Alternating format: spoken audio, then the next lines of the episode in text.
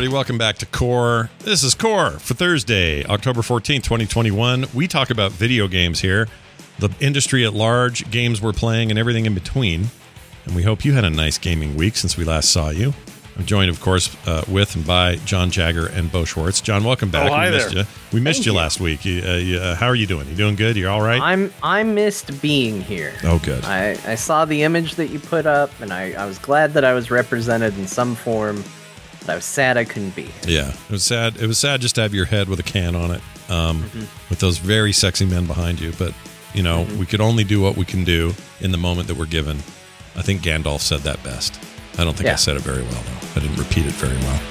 Uh, nonetheless, it's great to have you back. Jo- uh, Bo, of course, is here. Uh, we were uh, having a great time last week, and you know, thinking all about Metroid Dread. Did we play it? Maybe you'll have to wait and find out when we get to the part where we talk about it. But I'll just go ahead and say yes. Uh, people played it and really liked it. I think. Uh, so more on that as we get further into the show. For now, though, this. All right, let's get into what's going on. Um, oh, why is the music still playing? Hold on. There we go. I learned. I know how to do things. Uh, who put this in, John or Bo? This this Yoshi P thing.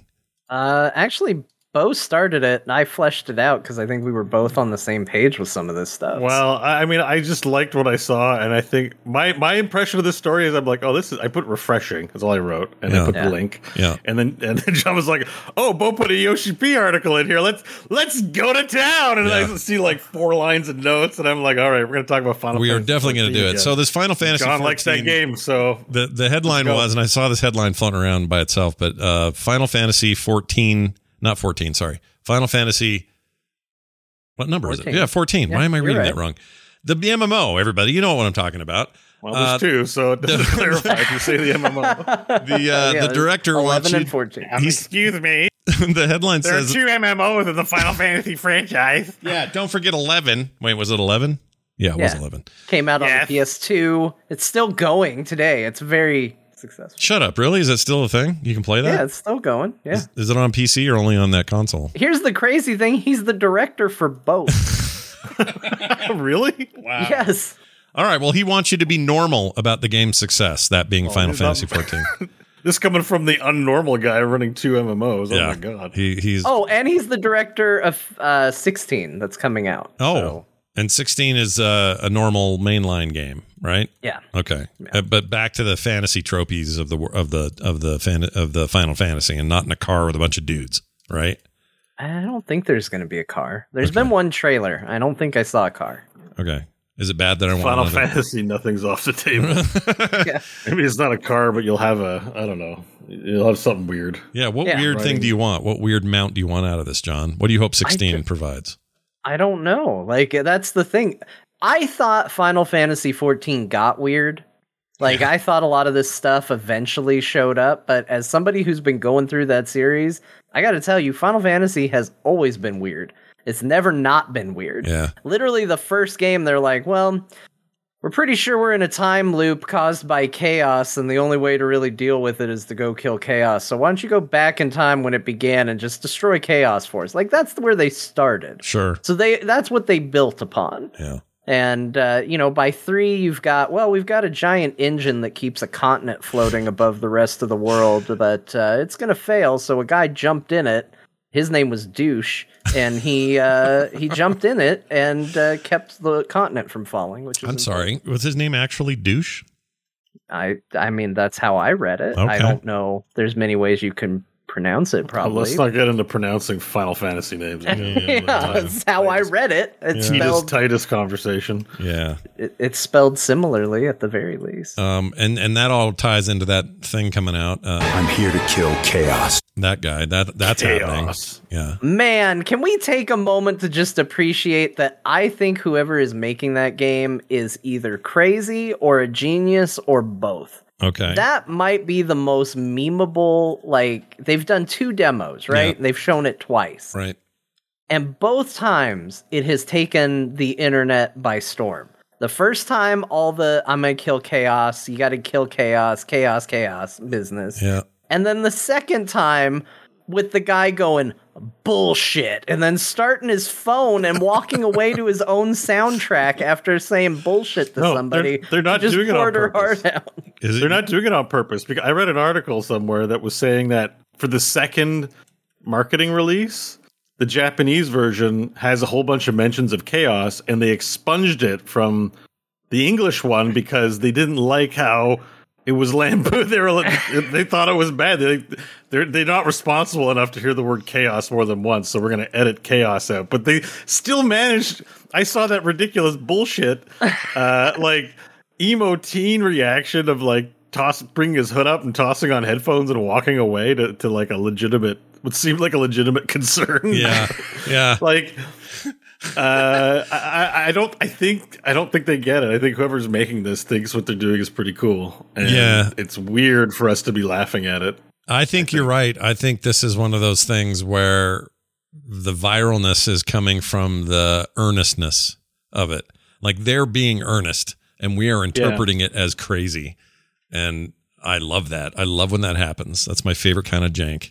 It went from a thing that I had almost no interest in except to make, you know, uh, to to riff on the memes of it all. And it has become something I'm genuinely excited about because I'm like this seems like it is chaos. Like this game. What is this game where somebody carries around his phone so he can walk away to his own soundtrack? I need to play this game. I'm so excited for it now. Like they did it. They sold me on this thing that I had no interest in. Yeah, so. I went when I saw the first Origin stuff at E3. I went, eh, probably not going to go anywhere near that. That looks bad. And then they showed this thing and the phone, and I went, I'm playing that game. Like what? What? That's so dumb to me that it's even interesting to me now. But yet here I am. I want to play it. So Yep. we'll They see how it it. goes. Because that just means that game's going to be full of weird shit in it that we're going to interpret here, and it'll be fun time content for the show. So watch for that, I suppose. Someone in the chat says, uh, let's see, Sir Whiskey Jack says, Final Fantasy 16 is a Witcher inspired game with Devil May Cry inspired combat.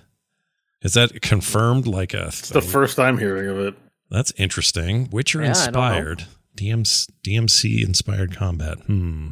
I would be all Well- about it. The trailer seemed very actiony uh, as far as what they were showing, but that's usually the case in trailers. So Yeah. Yeah. you never know. Yeah, I guess we'll see. Um, it's too early to say, but uh, anyway, the whole point of this was uh, Naoki Yoshida is begging you to stop being weird about World of Warcraft. Uh, It's a really interesting read. Um, I mean, basically, I don't know what I'd call this. It's like a ex- exercise in humility, isn't it? Like they could be they could be dicks about the sudden sur- uh, re- uh, resurgence of the popularity of Final Fantasy in MMO form, or at the very least, kind of rub it in the noses of of World of Warcraft. But they're always in the middle of like saying, "Well, we, you know, there is no Final Fantasy online without World of Warcraft. We're so inspired by it. Like it just feels like this humble thing going on."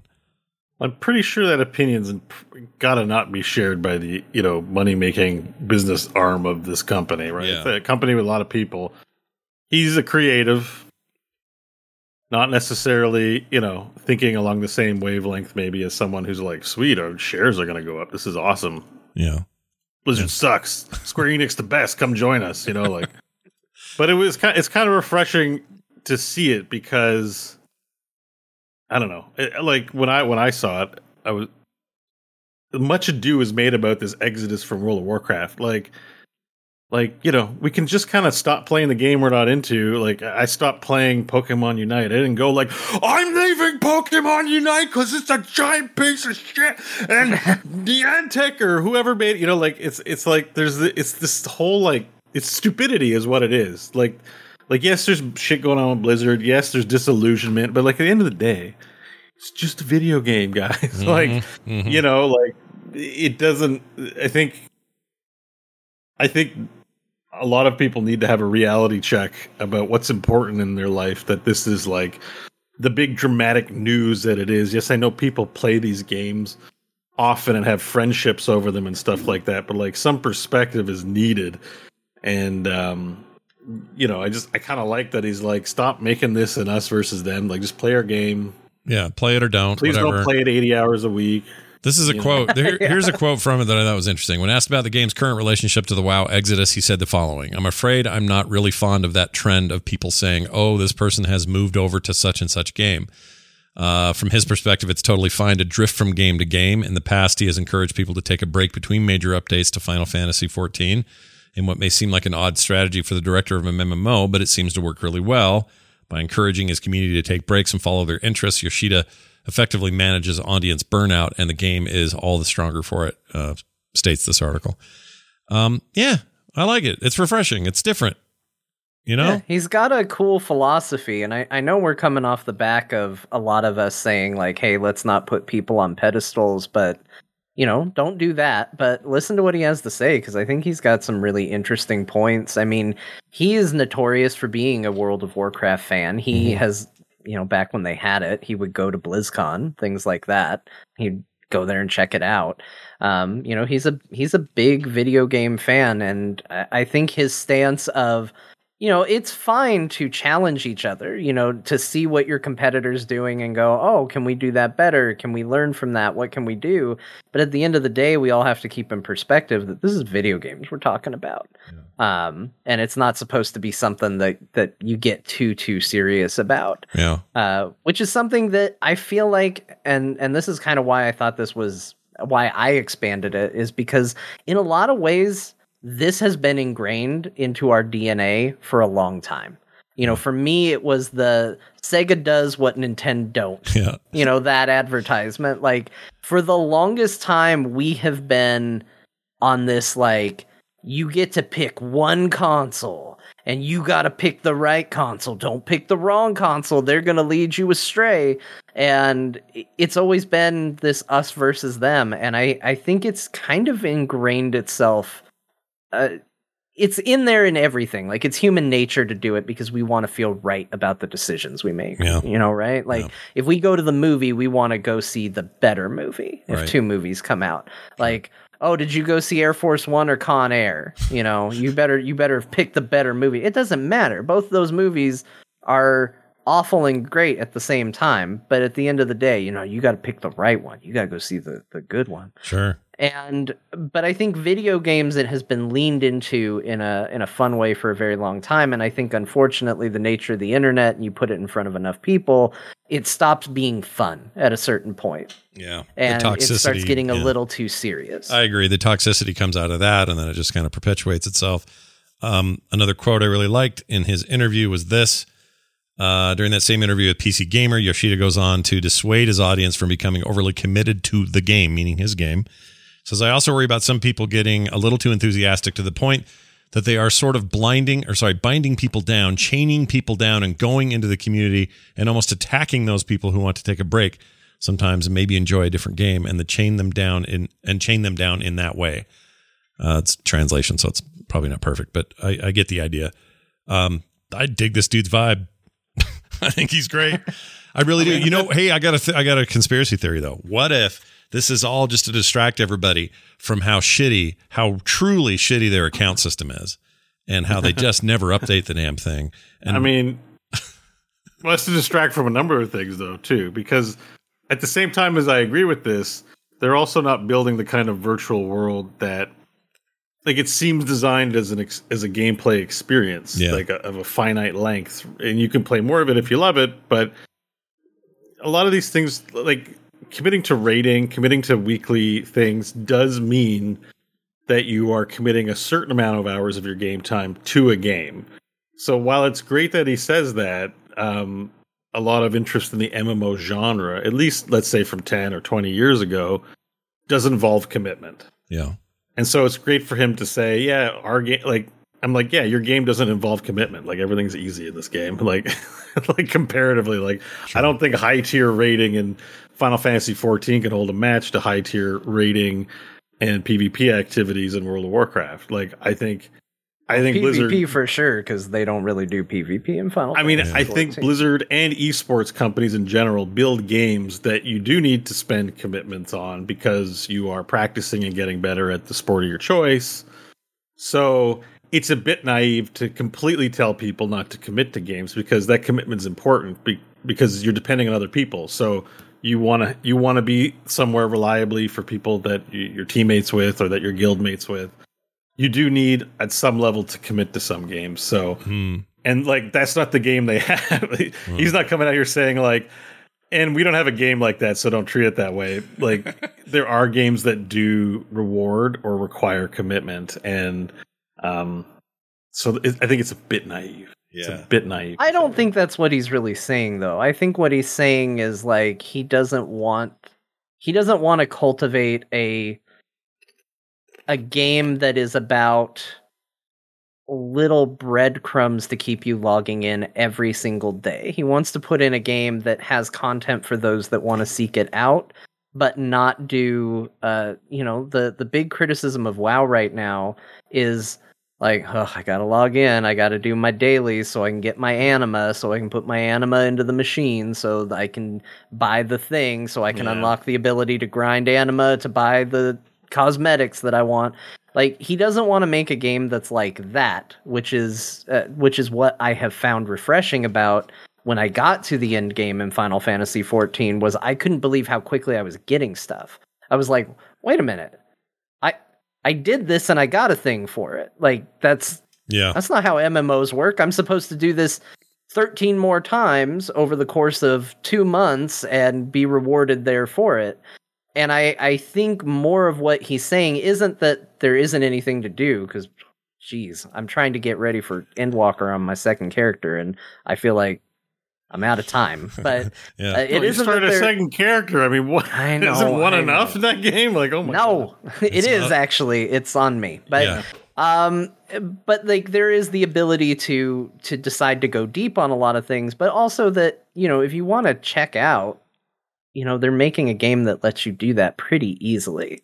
Uh, It's not you're not going to feel like, "Oh god, I got left behind." Like you can step away from Final Fantasy. I mean, you did, Bo, but if you were to come back in 7 months, it's going to be the same game, more or less. You're going to be in the same spot, you're going to have the same quest. Maybe your job has changed a little bit, maybe, but typically it's going to be just on the higher end that it, those changes occur.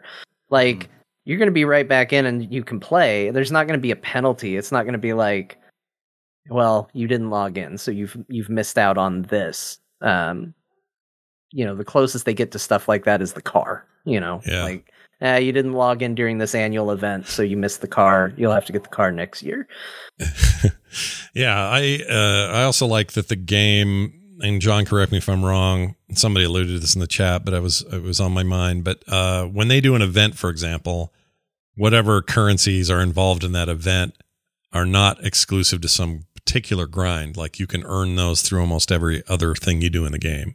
Like all those activities contribute to you earning Oh, what you need to do a thing. Yeah, they do kind I- of a, a rotation. Hmm. So go ahead.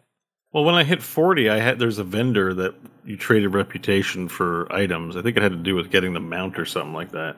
Right, but you can earn. I, I hit a cap on the day, and I had to log in the next day to finish to complete earning things. I don't think it's completely devoid of these systems. Well, they're not. It- well, what it I what I uh, mean is like if you if you in World of Warcraft you want to do a certain thing, is a very specific kind of activity you have to do to earn the thing you want. Mhm. Um, it used to be they'd experiment with some of that, so you could wear a tabard in a dungeon and earn um, a reputation that way. But they took all that shit out eventually, and now it's just you got to do this thing, and that's all you can do. It seems like, and again, my time in the game has been much more limited. But in Final Fantasy 14, you can earn a lot of what that stuff is, even if there's a daily cap. You can earn it by doing a myriad of activities, not just one thing that may or may not be your jam. And that alone is a huge is a huge thing for me anyway. I agree. I like the reputation tabards. That's Yeah. the Wrath of the Lich King era. yeah, I thought those were all right. I, I like them Um, because then I could do dungeons, which I enjoyed, and didn't have to do other weird reputation earning stuff that I didn't enjoy. So yeah, Yeah. But yeah, you're you're you're right, Scott. Basically, the for a simplistic version of it, if you're in old content, there's only one currency. You get it from a bunch of different stuff. It is the it is the same currency through all that old content. So uh, whatever you do that earns that currency, you're just building up, and uh, they kind of use that as a catch up mechanic because it allows you to kind of proactively get to gear once you get to current content there are then two more types of currency at that level and you have one that has a daily cap and one uh, that does not or i think it might be a weekly cap not daily but Mm. um, one has a cap one doesn't have a cap and the stuff that has a cap is like the hardest top tier stuff so it's it's stuff that you may not even hit the cap unless you're kind of going crazy on it anyway Sure. um, but you do earn it from multiple different uh, methods. So there's there's different paths to get that stuff. And I mean, I won't lie, it it has the game has different currencies and different grinds, but it's pretty good at like saying, okay, you're opting in to do this content. Do you like it? And if so, you know, yeah, here's what you do for this. Yeah. Um, and if not, you know, it's skippable. The, the it- only thing in Final Fantasy that's not really skippable unless you're going to pay real money is the story. And Right. that's the thing that they're like, that's what we think is the most important part of the game. Yeah, So, and a lot of players seem to agree. But yeah, it's like a wider funnel. The game, uh, WoW has a funnel that starts out very wide, but then very gets very narrow in endgame, and it says here is the here is the one thing pretty much that you're going to be doing. And yeah, you can raid, and yeah, you can PvP, and these things have been there forever. But but really, progression is tied to this narrow funnel. And Final Fantasy seems to have a bigger funnel, and you enter it large, and it kind of exit exits large because there's just plenty to do uh, that that may or may not be your kind of game to play. Like you, uh, I will give it credit for that. It always had something I could go do that was if I wasn't finding the current thing I was doing fun, I could go do that instead. Yeah. And I think that's a that's a really powerful testament to what MMOs probably should be more like. Uh, they should be less narrow and more wide open, like more. It's not even sandboxy. I don't even know the word for this, but just no, but it's along those lines. Like it, it should feel like a world. Yeah. Like, and that's, that's what it felt like is, you know, that's where, where my, Yeah, that's why I enjoyed has barding because I just wanted to log into the virtual world and just do something that wasn't on a rail rail path. right. Yeah. You reminded me of those dancer types back in uh, Star Wars Galaxy days. Did you play that at all when that was out? No, I didn't play Star Wars Galaxies. Was there? But you could do that. You could get in there, go down to Mos Eisley, get into the, the cantina, and dance all day. That's all you had to do if you wanted to. And there was no. Yep, you'd level up from it and everything. yeah, it was just Oh, a really? very Cool. sandboxy kind of open. Kind Yeah, of thing. like I mean, it's a, that's that's the that's the ele- not the that's the sales pitch on an MMO. Like there's a million games. It's like you're on there with other people. You can do. You don't have to do the traditional things for entertainment. You can you know have social interactions, etc. Sure, sure. Uh, well, anyway, it seems like a cool read. You guys can go check it out. It's up on Kotaku and worth uh, reading. and I would just add, he's uh, so this is all all of this information and stuff that we've seen is coming off of the back of they had a big media summit about the new Endwalker expansion coming out. And as a result, he made himself available to a lot of people. So if you check out YouTube or your favorite streamers or whatever, uh, if it if they're Final Fantasy related, um, there's a good chance they have an interview with him. And I've watched a bunch of them. Uh, Kyle actually sent me a message today and was like, "Man, these interviews are great." Uh, he's a very interesting guy. He's into a ton of games, um, and he's he's actually a bit of a hardcore gamer himself when he plays. So uh, he's got a he's got a lot to say, and a lot of it's very very interesting. And I'd recommend checking those out because it's it's been fascinating to watch. When's this expansion due? November something. I think we're like forty some days away or something like Okay. that. All right, not too it's far. Like late November. There'll be chocobos in there, I assume. That'll be a thing.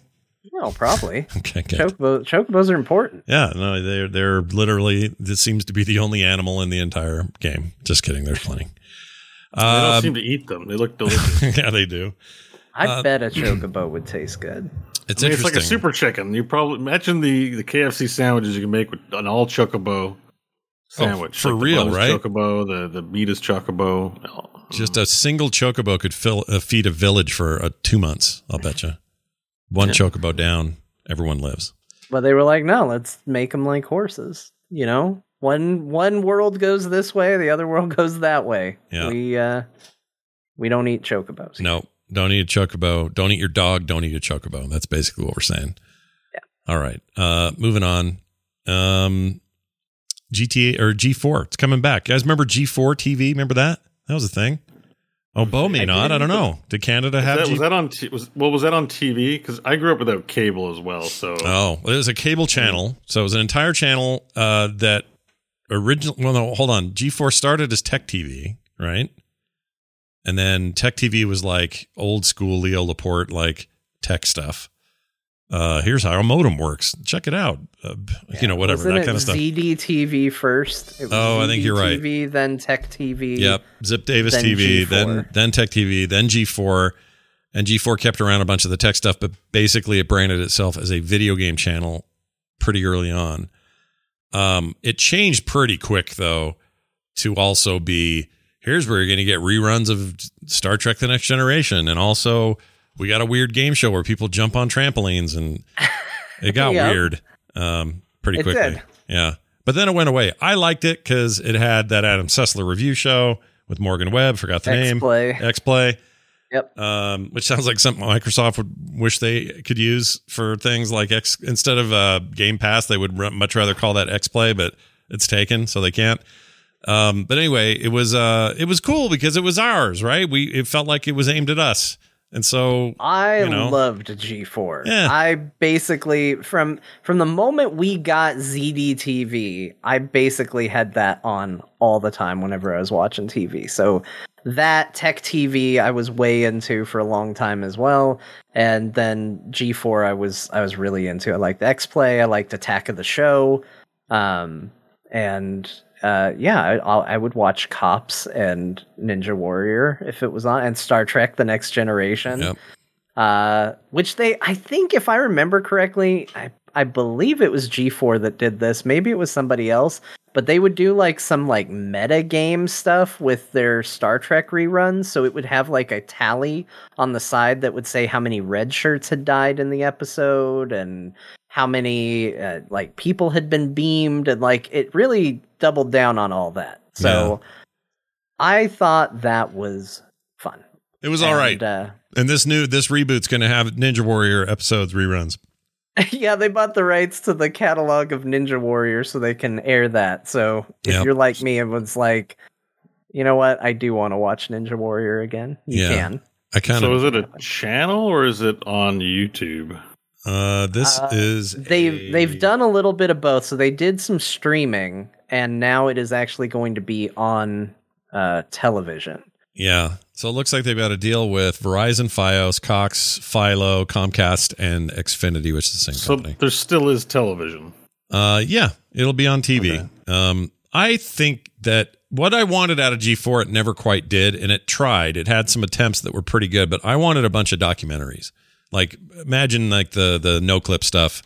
Uh, I wanted that kind of content where it was like, hey, let's look at the history of Doom and why that's such a big deal and blah blah blah. Like I wanted more of that, and they did some. And they had a show called um, I forgot the name of it, but it was basically that short short hour long documentaries about video games and the history of gaming and stuff like that.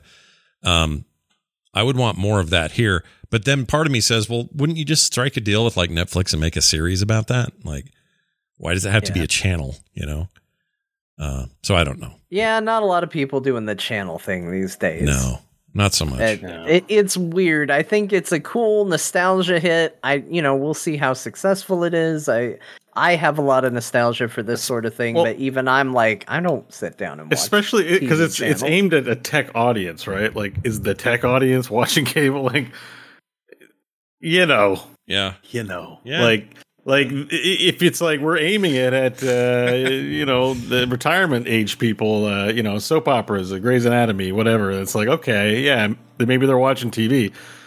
Is is your Linux Linux administrators are they like having a cable package watching uh, Oprah in the afternoon or something like or Yeah. she's not on but whoever like I'm like I don't think this is the right demo for a ch- like it I don't know if they're simulcasting it on the internet then probably it'll Well, even even Oprah, who had a network and also magazines and all the other shit she did, she's got a deal on. Um, uh, is it Apple? Yeah, Apple TV Plus runs her docu series thing now. Like she's even partnered up with somebody. I just think that's the future. I don't. I don't know why you'd mess with a channel, but I got to assume it's more than just a channel. yeah, Knucklebones wants to know if Leo's getting a show on there. No. I, I- I'm, I'm, what I'm telling you. I'm telling you that because I, I actually do have some inside information that is not happening. But uh, but yeah, it's uh, it's uh, interesting. We'll see if it means anything to us. I'm guessing it won't. I have a feeling it's going to just kind of be. I mean, unless they've got a really good show on there, I don't want to count them out. There might be some like, Might oh my be. god, did you see what happened on uh, System Builders last week? I, I've never watched it. I don't know what's on there. I mean, you here's the problem. Other problem I know you- nothing about YouTube. G4. Basically, has a a million uh, G4s now. like, Well, yeah, Take like Linus pick. Tech Tips, right? Like every now and then I'm on a Linus video watching Steam Deck, like the preview of what Steam Deck is. yeah, we no longer need these things to coagulate the, our content because that content's all spread out and democratized, and it's difficult to pull that all back in and say, well, we're the only channel worth watching. Um, so I, I don't know. I just don't know what their chances are like. But hey, if they got a bunch of money from these companies, Comcast, Xfinity, FiOS, all that, those that's big money. So maybe yeah, they'll good back it. on them. They're a talented group of people. Yeah, the whole thing. I remember was founded by ex Microsoft co-founder. Can't think of his name. Not Bill Gates. Not Steve Ballmer. The other guy. Ugh. Anyway, he bankrolled You us. named the Peters. two I knew, so I'm not going to be able to guess on that. Sidian says Kenneth Branagh. No, that's an Hey, actor. I was thinking of Kenneth Branagh. What the hell? Why? I wish I would have said it now. Paul no Allen. There why. it is. Paul Allen. I just thought I just thought it would be funny to say, and then I was like, "That's dumb. I'm not going to say that." And Allura said it in the, chat. said it. Uh, well, anyway, no, sorry, Paul Allen. He um he he bankrolled it and then pulled out. Like that's why that thing kind of went away quickly as, as as quickly as it started. He was a little bit weird with stuff like soon. that. it's, a problem. It is a problem. Well, the pull the the quick pull out, yeah, it's kind of a it's kind of an Yeah, issue. yeah. You think it works, but it doesn't. It doesn't work. um, uh, real quick here, uh, I wanted to make sure we talked about this um, Avengers thing. Has anyone? So Avengers is on Game Pass now, right? It is, yeah. And I downloaded. Oh, I even played it, but Oh, I you never I didn't take credit for it in in the show things. I, I've played the introductory level as Kamala Khan. You did okay. So Yeah. Uh, is it okay? I downloaded it on my Xbox and uh, thought about putting it on my PC. It's cross save, so I could. Did it? Should I? Is should I even bother? I don't know what to say about that game in 2021. It's so it's okay. I mean, the starting experience was just okay. Like it was just okay. It was like over the top cinematic. Like you know, there's a bridge and some bomb is going to be on it. But Is it fun? I mean, did you like the moment it's to not moment? bad. it's like playing a movie. Like it felt like I was like you know lets you hit things a little bit, but then it does all the cinematic stuff. So uh, it's like a, it's like an. Like, am I watching it or am I really playing it? I never really felt like I was playing it, but you know, I could see it. The problem, the reason I stopped playing was the whole thing hadn't downloaded. It was like the next chapter will load when it's fully downloaded, and I was like, all right, I'm out. Yeah. And I just I haven't picked it back up. So All right. I'd Well, say it was all it's right. Like, fine. it's worth playing. well, the fact I that thought it's the introductory level was pretty good. Like it was Okay. entertaining. I I enjoyed, but it but I there's just so many games that didn't. It's not. I'm not like God. I got to play the Avengers game. I'm like, eh. I mean, I I think there- it's yeah. Go I, ahead. I think it's important to set your expectations. yeah. If you're going in and you're like, yeah, me and all my friends, we're going to get in, we're going to pick our favorite Avengers, we're going to team up, it's going to be combo moves and uh, avenging. And that's what we're going to do? No, it's not going to happen. Nobody's playing it. Okay. But if yeah. you want to go in and play a pretty decent Marvel universe game, looter shooter. it's all it's all right. Yeah. Yeah. The loot isn't that good. So it, it's just like have you ever what looked at one does of the the Hulk use? Eh, like Does he have better pants? Like he's Yep. better rip fi- pants? fists and pants and gamma energy and bones? I think he loots bones. See, I feel like not rewarding that kind of stuff on principle in a way. Cause I'm like, you know, like they don't need items. I don't know. I, I, that's that's a stupid take. I, I'm not gonna. I'm not gonna uh, go deep on that, but it's weird, right? Like, what is Yeah. Hulk gonna use? He's already strong. He's already never- level hundred. Like, you don't need to level up the Hulk. yeah, but he's sad in this game, so you Is know he? maybe He's he sad? just gets He's angry. sad. What is- Oh, what happened? Is he someone? Uh, Uh, his friend, his friends died. oh, that's too Because bad. the, sto- the story is, uh, it's not spoilers. It's the opening. Captain America dies in the opening of the game. He should be So- sad that not the, the most successful standalone version of the Hulk ever made was that crappy TV show in the seventies, and the movies have never quite cut it. That's that should make him sad because he's great I as a thought as a the bit player. Incredible Hulk was okay. I liked it. Don't get me wrong, but that thing was a bomb in terms of like Marvel money. That's true. Uh, I like the Hulk. I'm a huge fan. I think he's But great. if you've ever looked at a Marvel character or any of the Avengers, Yeah. the ones that are in the game, and Yeah. gone, it would be cool to play as them. And yeah, you'll get something out of this. well, I downloaded. You'll play as well- all of them, and yeah. they feel okay. And Yeah. Is it graphically nice and all that, or I mean, yeah, it's okay. okay. It I don't like the art style. They made a. I think they made a mistake there. I think deciding to go Marvel Cinematic Universe adjacent was a problem because you look at things and you either think it looks wrong or it doesn't look good enough. You think they learned their lesson a little bit with that upcoming uh, Guardians game because it looks like they're sticking closer to like comic adaptations and not adjacent MCU. Do you know what I mean? It's it's a step in the right direction for sure. Because I I, look at it and I go, okay, it looks like the comic books. It doesn't look like they're trying too hard to be like the movies. I feel like I'll just wait for that. I'll just play that. Captain America looks like somebody like a handsome man Elaine would date on Seinfeld. it's you know what I mean? true. Like, That's hundred percent true. like it's not it's not a full you know like Hollywood handsome. It's like a New York Seinfeld handsome where she's like, oh my god. and she's gonna I'm really like the, the him. baby, the ugly baby episode. Yeah. where the doctor's there and go, and he's like, "Oh, you're breathtaking," and Elaine's like, "Oh my god!" And then they look, he looks at the ugly baby and he goes, "Yeah, that baby's breathtaking." And Yeah, she's it's like that guy. like- That's great. So, but it's like that doctor, like that look of like, yes, you know, yeah, that's what they kind of look like. Seinfeld. Uh, You're you're hundred percent right. Seinfeld Literally, actors. my thought when I saw Captain America, this is what went through my head was he looks like somebody's dad, where you would go, "Oh, dude, you're, that that person's dad is attractive," and they would go, "Yeah, I guess he is," Mhm. and that would be the entire conversation, and you just go, "Huh." He just look. He just looks like a, a good looking dude. Yeah. That's yeah, it. dad attractive. We're not talking uh, created in a, a genetic lab. Chris Evans attractive. You No. know, like Different Yeah. kind. Yeah. yeah. By the way, I love that. I just saw it because it was on in the background or something. But the episode where Elaine's really liking the guy she's going out with, and then for Yeah. some reason in the car he pulls his wiener out. You guys remember that one? That's a great Oh, I have, what season? I haven't gotten there. I'm up to season six. I'm doing like a full watch. I've been watching it every day all week. You're almost there. Okay. It's a fantastic episode. It's great. The way they deal with the whole thing is great. I mean, the master, the domain episode. I forgot how great that It's one so is. That's a pretty good one. Everything's great. Seinfeld's great. Uh, everyone complaining that it's four by three or sorry, sixteen by nine on uh, on Netflix uh, forgot that it was already that on Hulu and has been the entire time. So the internet just likes to freak out about things multiple times and forget that they already freaked out about it. Yeah. Boo hoo. Uh, all right, moving on. So we'll see how that goes. Maybe that'll be good. G4 TV making a making a big fat comeback. Um, Avengers adding XP boost. We talked about that. Oh no, we didn't. We didn't. Uh, No, we didn't. We just talked about the game. If it was good, That's right. So we they, reviewed it. so here's the this is the reason it's even news. They backtracked originally, and I remember this. They were making a big stink about, hey, by the way, we're not going to be paid a win of any sort. It's only going to be cosmetics in this store. So buy a cool Hulk armor and no nothing, not even XP boosts. Well, now you can get XP boosts, or you will soon. They're adding it. I don't know what happened Just- here. Probably just need money. Just a sign that the game's not making money. So they're like, well, who cares about reputation?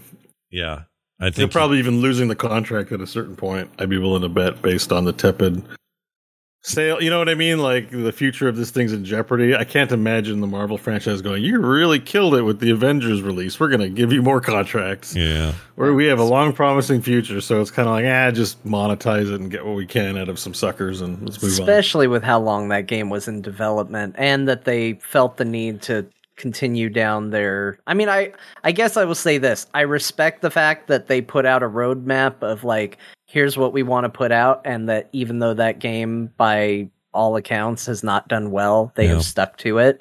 Yeah. They've you know they they put out another Hawkeye and Black Panther and Spider-Man's coming and all of that like it- it's not a bunch of broken promises. I mean, this is. They said they weren't going to do this, and they they are. But like by and large, they continued to support that game despite everybody else kind of ignoring it. So Yeah. I I do have a lot of respect for that. But I yeah, I think Bo's right. I think this is like, well, let's try and get whatever money we can out of this thing before it goes away forever. Yeah. It's a video game equivalent of a politician promising no new taxes and then giving you know having new taxes, which happens almost every time they say that. So uh, there's a reason Yeah. Bush Senior didn't get two terms, is what I'm getting They're at. like they're like everyone's going to be mad, but nobody's playing it. So the people that are playing it probably don't read the news and they they won't care. They'll Yeah. buy it probably. Like I'm assuming. It would have been great if they said, "Read my lips, no uh, pay to win No options in our boost. store." yeah, repeat history there. Um, anyway, I mean, it's so unfair how we we parcel this out though, because I mean, Final Fantasy does it, 14, right? Like the story skip is basically an XP boost. sure. Yep. Well, that's Yeah. true. So Yeah. I mean, it, it it is kind of unfair how we pick and choose who's like offside. I Well, don't think the I rules think are the- super I think the just to play issue- devil's advocate. Yeah. I think the issue isn't that it exists. I think the issue is that they said they weren't going to do it, and then they're like, "Yeah, we're going to do it." Yeah, Final Fantasy never said they weren't going to do anything, and they, you know, so whatever they're doing, they just do. Um, and also, I don't know. There, I think a lot of people, uh, the the the splashback of the console specifically or console dominant action looter shooter games, all trying to get in on that, and everybody trying to figure out what to do, and EA being very egregious with their with their money grubbing at the time. I think just made people really sensitive to these particular kinds of games and when they include things that aren't you know if they're going to charge 59 bucks and then keep charging money for something in a store i don't think that's as easy to swallow as saying our mmo will have an option to boost a character or to eh, bring him to current or you know skip a story or whatever i think people are just have a different tolerance for that i think mm, i I do guess. anyway i have a I think different I think tolerance. I've come to the conclusion that it's all all scams, no matter what degree. Like you know, you have a game, you play chess, you play Mario Brother, like you play the game. The game exists as it is. You've got these scenarios where gaming has reached complexity. Where do you want to save time? Pay us money, and we can save you time. And it's like it's just like just let the game be what it is. Like you know, it's like it's a scam. Like it's just flipping a few bits in a SQL database. There you go. like you know, it, it's a scam. you heard it here Like, first bo bo says video games are a scam i like it i like it No, boot, like boot, like any time saving boosting, like Got even it. like Warframe and it's boosting it. Like it doesn't take twenty four hours to build the uh, the hammer or axe in there. I know it doesn't take that long. That's just like a little timer in your database, and you're like, well, we could change the the value in here for ten dollars. yeah Like it's it's it's I think all to varying degrees a scam. Unfortunately, Yeah. yeah. well it's the time and day we live in i suppose And you know, well, I mean, we're weak. I mean, we get You know what? scammed by all kinds of things, not just games. so I had a weird not- experience this week, and I didn't put it on my list for just because why would I bring it up? But I really quite like Star Trek Legends, which is one of those games on mobile. And hear me out, John, before you say anything. A game on mobile where it's an IP like Star Trek, and you can collect all these people. You got Kirk and Spock and everybody in between, all the way up to modern Star Trek uh, Discovery and characters from movies and all this stuff and you collect them and unlock them and do that whole thing and then you go out and fight and there's turn-based battles you know the game i'm talking about the kind of game i'm talking about what i like about this game is it's arcade uh, apple arcade exclusive which means no microtransactions of any kind and no ads of any kind. There's none of that in the game. Uh, so everything in the game is played as a game. It's like unlock it. Do the do the do the mission and then now you've got the benefit or you've got the results or the loot or the levels or whatever. Your guy leveled up give him a new phaser. Sweet wait well done. Let's go out on another mission or let's do some pvp or whatever all of those trappings are there that those games always have. There's the marvel one and star wars has one. Everybody's got one of these. Um this star trek one is that game it's that game type minus all microtransactions and all store stuff. It's all off it's off table. There's no way to even do it if you wanted to. Now i will admit playing that one time i went oh i wish i could just boost Geordi to where i need him to be because i found Geordi at a low level and i want to get him in He the main sometimes crew needs a little boost, even in the show. I think that's canon. yeah, that's actually very much in his character. Yeah. Sometimes people need to give him a little guidance. yeah It's- but part of me was like, "Look, damn it I I'm- made you in the holodeck, but it was simply to solve a problem. It wasn't Right. for look. We fell in love naturally, but we I didn't create you for that reason. that episode always makes me sad. I can't watch it without feeling bad for him. But But anyway, uh, I want to get Geordi. I want to match him up with the current crew that I run with and dump this. Uh, I have a I have a Borg I'm, who's fine. He's just kind of boring, but he's over leveled. I am Borg. and the the Borg is the Borg is good. I've got him nice and stacked out stats wise, but he's a normal character without any real benefits. Geordi's got all kinds of benefits, but he's super low level. And for a hot second, I went, "Oh, I wish I could just pay two bucks somewhere and just get this get this guy." Hear that, Star Trek Uh, Legends? I know, like I, that's that's part of the problem. You're leaving money on the stuff. table. What kind of developer are you? The kind of developer that loses money for its shareholders. Well, they didn't. terrible, terrible developer. But remember, this is I mean, they're getting paid plenty because they're doing the Apple the Apple exclusivity thing and they're doing fine. But I, but I I know like what you game. mean. yeah. But but like, isn't Animal Crossing like that? I haven't played an Animal Crossing, but my sense is Animal Crossing is time bound, right? Like It is. You It is, certain yeah. activities. cheat it. Yeah. Okay, set it set aside the cheating side of the conversation, but the product as is, like you don't. Baby doesn't get everything baby wants right away, and and not also for money, right? Uh, baby is you, the gamer, us, the gamer. Let's say, um, which is how the money scam works. Like we create an artificial scenario where baby wants boost now, and you're like, okay, I'll pay, and you get. Yeah.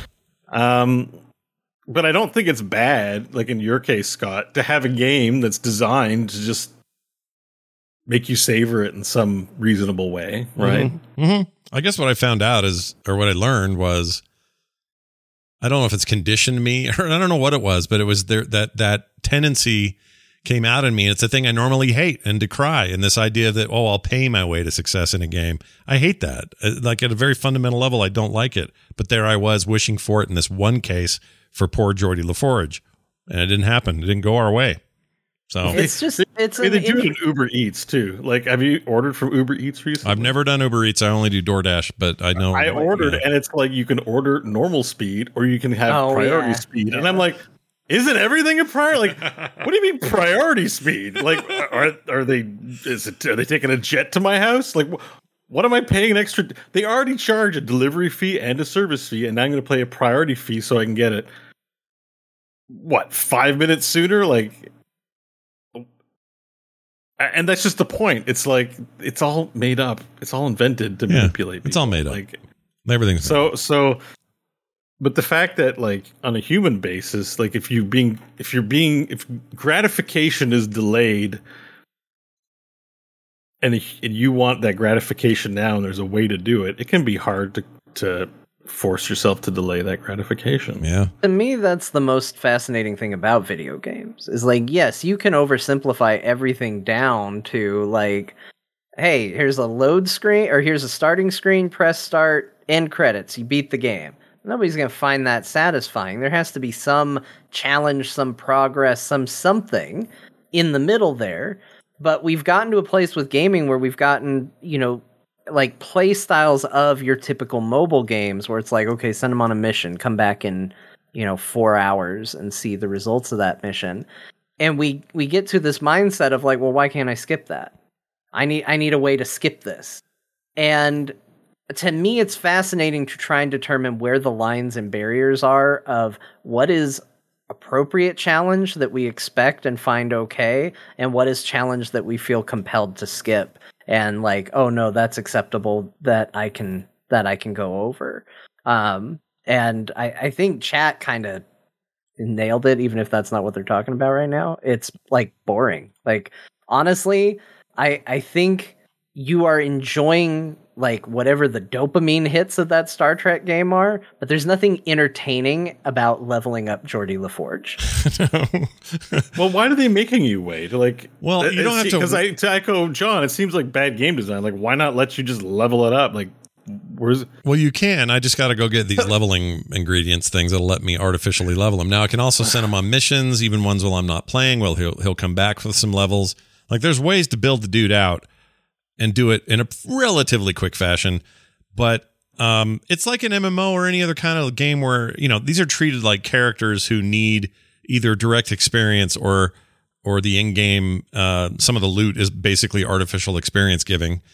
Uh, it's just that in the, the real world, or I should say, in the regular app store, when you buy one of these kinds of games, like the Star Wars one, you get Darth Vader. You're like, oh shit, he's legendary. Sweet, okay. Uh, got to get them leveled up, and you can. And if you don't have the stuff, you just go spend four ninety nine and do it. And I think maybe I was just a little conditioned for that, even though I knew I never do that normally. I just had this right, desire. but I think to what to what my point is is like okay, but if the gameplay of leveling him up and powering him up was actually interesting instead of just like a no, I pressed the button and made him uh, now he's going to be better now because I, I the button.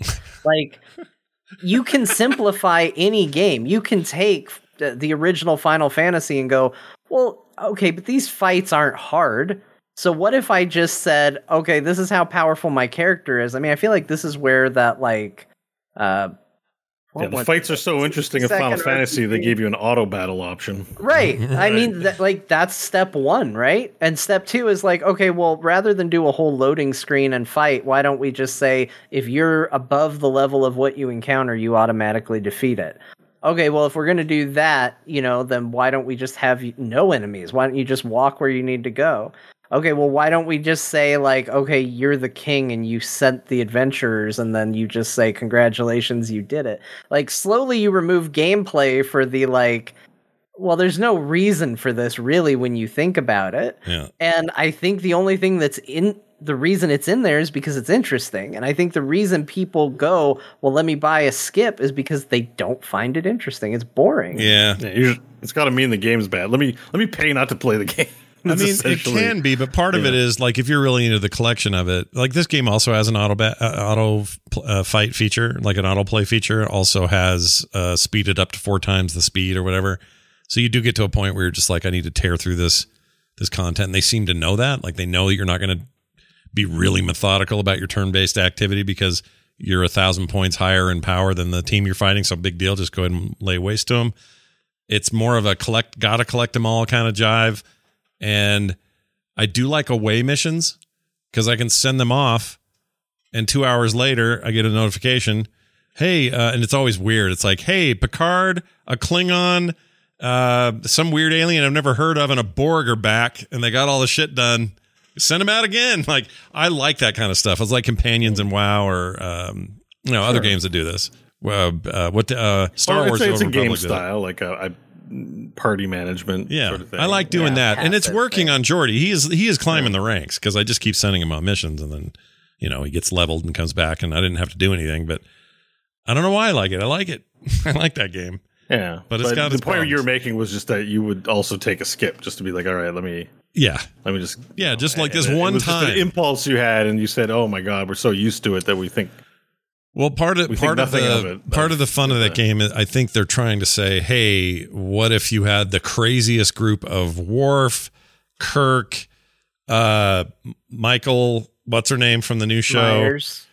yeah, Michael Myers, um, and Shinzon Michael from uh, from the movie from Nemesis, uh, played by Tom Hardy. What if that was your group? Like that's what they want you to do is like mix and match all these generations together because that's the story of the game is how you're doing you're crossing time and space and all this.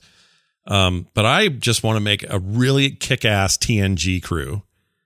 And I've already got Worf. He's my max. He's my most leveled character right now. Play a lot of cool characters. Is Garak and like All of uh, them, yes. Garak, uh, broccoli uh, in there. Broccoli's in it. Um, name the character. what name does the, he do? Name the Star Trek character. They're all in it. He's in. He's an engineering class. I'm sure O'Brien is in there. Oh What yeah, is, Miles um, O'Brien's in it, and they're Ryan's all. wife. What, what's what's her name? I'm just forgetting. Who's why? Oh, Keiko. I don't know if Keiko's Keiko. in there. She might be. Keiko O'Brien. Yeah, she might be. What about Alexander? I want to more of a team. It's Alexander Nog. Nog? Yeah. I mean, Alexander Nog who's the one uh, that says? Wesley. Who's and the Wesley is Wesley. team annoying team, team teen like just Alexander Nog Wesley and we we just need a fourth. I don't know. Um, Uh, Picard as a kid from that episode where they got turned into kids. oh, I hate that one so much. I hate it. It's a bad I know episode about of that. There's got to be a better young kid than that. It's more annoying. okay. Doctor. Oh, Crusher oh, Jacob, um, Sisko's kid. kid. Oh, right, yeah. Oh, Uh, Well, the one thing it doesn't have, by the way, I should say this, it adheres entirely just to the television stuff, except in the case of Nemesis, but it's a TNG movie. So all the movie tie ins and all the television tie ins are 100% original series, uh, TNG, Deep Space Nine, Voyager, Um, uh, even all uh, the, what was the uh, Enterprise, and then the new stuff. There's nothing in there with like the new crew, like you know Chris, what's his name, and the different Hemsworth. Spock and all those guys. Like the newer movies, they're not in there at all. So that's, Oh, like the the J.J. Abrams. yeah, those people aren't. Jar There's Jar not like Abrams. two versions of Kirk. The only Kirk is original Kirk. Nobody likes those new Star Trek movies. By the way, do you want to? Oh, I love that. The most recent of the three is my I one of my favorites. okay. Freaking love that thing. Uh, I mean, one- people like them, but I mean, they're not they're not spoken of in, in those hollowed ways that other series Yeah. are. Like you, like gun to your head, you would say, yeah, I can ex- I can live with excluding these from the history annals of history. like you know, like like, but you know, original DS9, Star Trek Next Generation, original series. You're like, no, these are great. I think I'm the weird You're one. like, and- ah, I'm the you know, if the, I'm the were weird talking to the Watcher, and he's like, in the infinite span of timelines, uh, we want to get rid of these J.J. Abrams films. Are you cool with that? You'd be like, okay, yeah, yeah. Well, fine that that explains why I love the third one the most because the third one is not. No one ever thinks the third one's the best of those, but I think the third one is a badass. Awesome no, I thing. think the third one's the best. yeah, it's the I- Justin. Doesn't the third one 100% have think the have weird one's the best. Klingons in it? it had well, they had a No, glimpse of weird second one Klingons. has Was the Weird second one? Klingons, I just can't. I can't. I can't abide by this weird reinterpreting of Klingons. Like we got a great template for the Klingon. Why do we, why is Discovery has weird Klingons? J, like why? like Worf is perfect. He is beautiful. Like eh, th- th- that Klingon template is is you can't make perfect any more perfect. Than I can't. this. I don't like how it. Sidian always says things better than my brain does. He says uh, in the chat, he says uh, the the third one is a Star Trek movie. The first two are just space movies that happen to have Star Trek characters in them. That is hundred percent how I feel about those movies. Yeah. That third one is a legit Star Trek movie, which is why I think a lot of people were like, "Oh, I didn't like it as much as the first two because what they got out of the first two was big, loud, blockbuster movie tropey things, and the third one was like, no, this is Star Trek ass Star Trek going on here. Yeah. It was great. And then the Beastie Boys. And the Beastie Boys from the first. No, that was the first one, wasn't it? Or did they do that First one, again? that was Beastie the Boys. third one. I think they're in all of them actually. Because the because the cat girl uh, from the third one was like she she was into the music. Oh, right. But they also did it in the first one when he was driving the, Yeah, his dad's car and Yeah. all that. And they had the Nokia, all that Nokia branding on everything. Ah, that pissed me off. Nokia and Star Trek. Freaking F off, you guys. That company Yeah, doesn't even it's not exist now. What a shit show.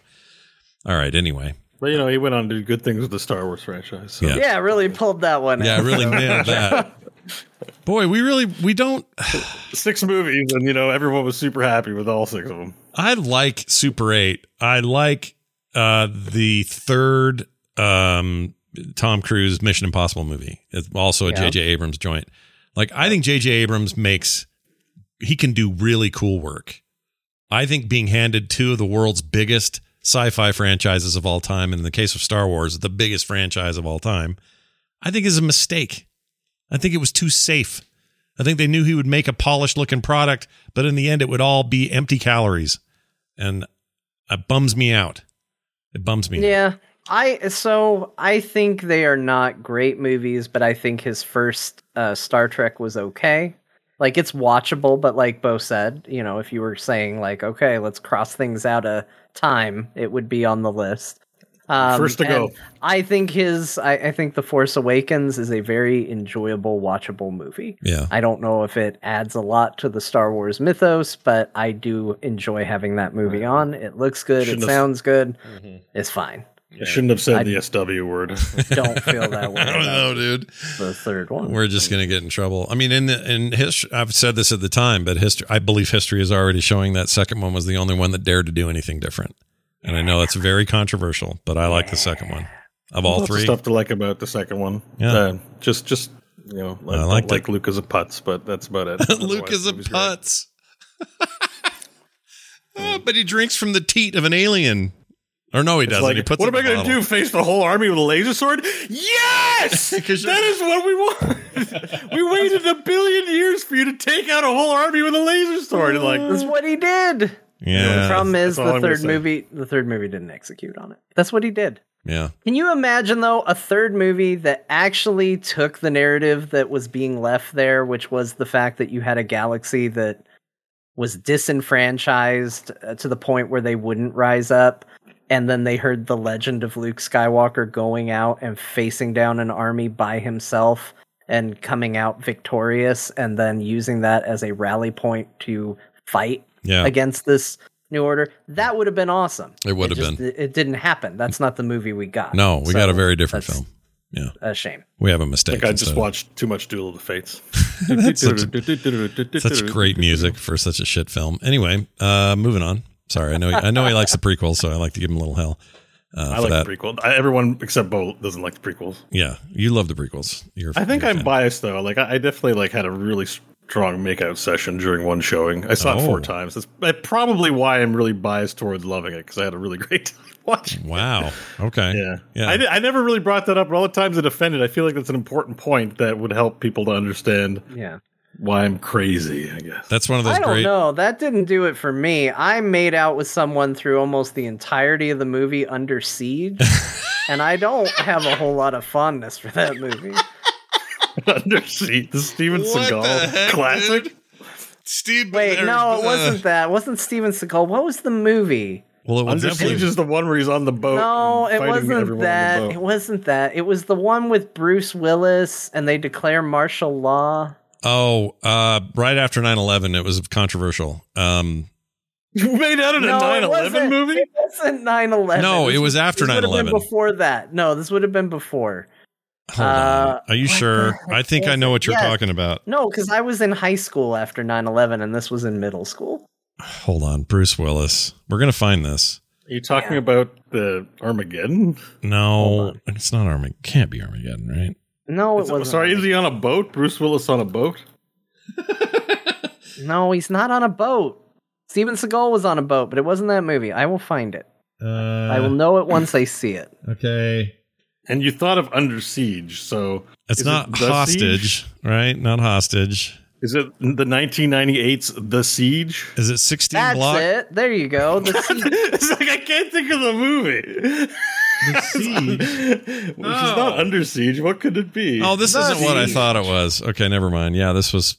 Oh no, you know what it was? It wasn't. This was after 9-11. It was how stupid this movie felt after 9-11. Because prior to 9-11, it was like, a s you know, this is what terrorists would do in New York, and now it's like a cartoon compared to what they did in New York. well, I don't know anything about this movie because I was making out through the entire thing. I've never seen it. Yeah.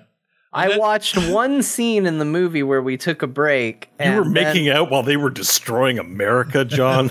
Yeah, it's a real. How could you? it's a real analogy for my life, honestly. And I, you know, I watched one scene, and my parents, we got to the end, and they're like, "Well, what'd you think of the movie?" And we'd only seen one scene, so it was the only scene we talked about. We're like, man, because I think somebody who's supposed to be good turns out to be bad, like she's a double agent or something. I was like, I didn't see that twist coming. That was crazy. Yeah. And that was just all we would talk about because that was the only part of the movie we saw. All Oh, you know, Annette Bening was in. Um, you guys see the report? Uh, never saw the report. She's also in Open Range, which is very good. Oh, Yeah. but she's really good in the report. All right. that's a great movie. I like it. Annette Bening's a great actress. And that's about terrorism. Don't make out during that movie. Yeah, John. don't make out in that. Don't make out in your terrorism movies. Why am I getting judged for making out during a terrorism movie? Like, look, I was in middle I think it's because school. I've watched I would Seinfeld, and they I would have made out during any movie. It doesn't matter. Seinfeld, they give a lot of shit to Jerry. Like Jerry makes out during Schindler's List, and the whole fa- Uncle Leo finds out, or something like that, or somebody. Well, no, sees- what it was No, is- Newman. Newman spots him, and Yeah. Newman tells He told everybody, uh, but also, everybody and but also, he was like, they were, they were like, "How? What'd you think of Schindler's List?" And Jerry was like, "Oh yeah, it was, uh, it was great with the list and the yeah, it was great." that was me. Yes, I Yes, relate. that- I that's what you did. It's like you made out during the episode. Yeah. I'm like, that, how could you, Yeah. you monster? I I don't it. think that was a bad movie to miss for for making out. No, too. I think you're all right. Denzel Washington's a national treasure, but you're fine. I wouldn't worry about it. Uh, all right. Well, Riot also in the news. We'll rip through this real quick. Riot disabled League of Legends slash all chat to cut down on toxicity, and I would say to that, uh, it's about an effing time. Like now, I mean, the- add, add this to the suite of things. The more popular versions of our favorite game, Heroes of the Storm, they finally do. Like Dodoy. yeah, I just remember that being like a you know uh, an issue. back it was an issue. People were pissed because they wanted teams to. So th- for those uninitiated, slash all meant you could talk shit to the other team that you were playing, and you could do it anytime during the game. and they basically said that. Uh, I mean, I'll, I'll, I'll sum it up. They basically said uh, it was more toxic than not, so we're taking it out. And I don't know why it took them so long. It's always been more toxic than not. Are you kidding? Like Yeah. from day one, it's been bad. Any game, if you have a global chat channel, is the first thing I leave if given the option to leave a chat channel. Yeah. I just don't I don't want to see it. Watching people play New World is infuriating because their stupid chat takes up like the whole left side of the screen. Like anyone in an MMO is ever going to say anything important. They're like, "Oh, it better be big so everybody can see it." And it's uh, it's like I hate Who it. does I- that? Is it big chat? in New, world. It's new world. it takes up like the whole left side of the screen. Yeah. It's like they allocated the. It's you know how when you drag a window in Windows to like the far left and it perfectly divides it on the side of the screen? Yeah. It's like they did that with their chat box. Yeah, it's You can't really resize weird. it or no, anything? Like, you cannot resize. You can change font size overall, but you know, kind of change your UI, shrink it or enlarge it. But it still takes up this enormous portion of the. sc- It's really weird. I don't I'm know why. It's surprised we haven't heard about that because I, I would think that'd be a big complaint having your view filled with text. Well, if you turn it all, you can turn all, you can leave all the groups entirely, like all the public channels and everything, and then you just never see it. But um, it's still it's pretty stupid. but if you're seeing it, you're really going to get involved. Yeah. it's I not like kinda- in the bottom corner. Kind of hit a most wall in that game. I'm gonna. I don't think I'm done with it, but I hit a bit of a wall. I got to a place where it was like, oh, I'm gonna have to cut down a lot more trees before I get anywhere. Like I don't know. I just felt. It felt like I hit. I hit kind of a wall at about. Crafting I hit a, Wars. I hit a wall too. It was uh, I played it. You were 30 seconds in and you hit that wall. yep, I gave it an hour and I was like, oof. Yeah, I've noticed that Crafting there's games are for a certain kind of audience. for sure, and I noticed there's not a ton. Uh, like the first week, my friends list was just packed with people in there, and now I'm lucky to see one or two of my friends in there. So I don't, I don't know what that means. I'm not trying to spell doom for anything, but I think maybe the honeymoon might be over, and people are, people will stay, and it'll, you know, grow, and it'll be whatever it's going to be. But you know, we're we're we're past the we're past the the, the big freak out uh, at the moment. Yeah, I Uh, think this will be a, um, a quick sizzle, quick flash. Yeah, probably a bit like- of that. You know who would really benefit right now? The whole like, wow, is it a weird place and everyone's looking for something new to do? If Riot's MMO was done, it'd be a Mhm. very different world right now. Yeah, I mean it's but it's the state of gaming right now. Like there's a ton of content creators looking for the latest thing to hype things of people about. I, I I don't know if it's almost somewhat biases against games being successful. To be perfectly honest with you, everything gets boring once it's released. You know what? I, I don't know. I, I don't know if I'm overthinking it, but in this culture of like, what's the hottest new thing?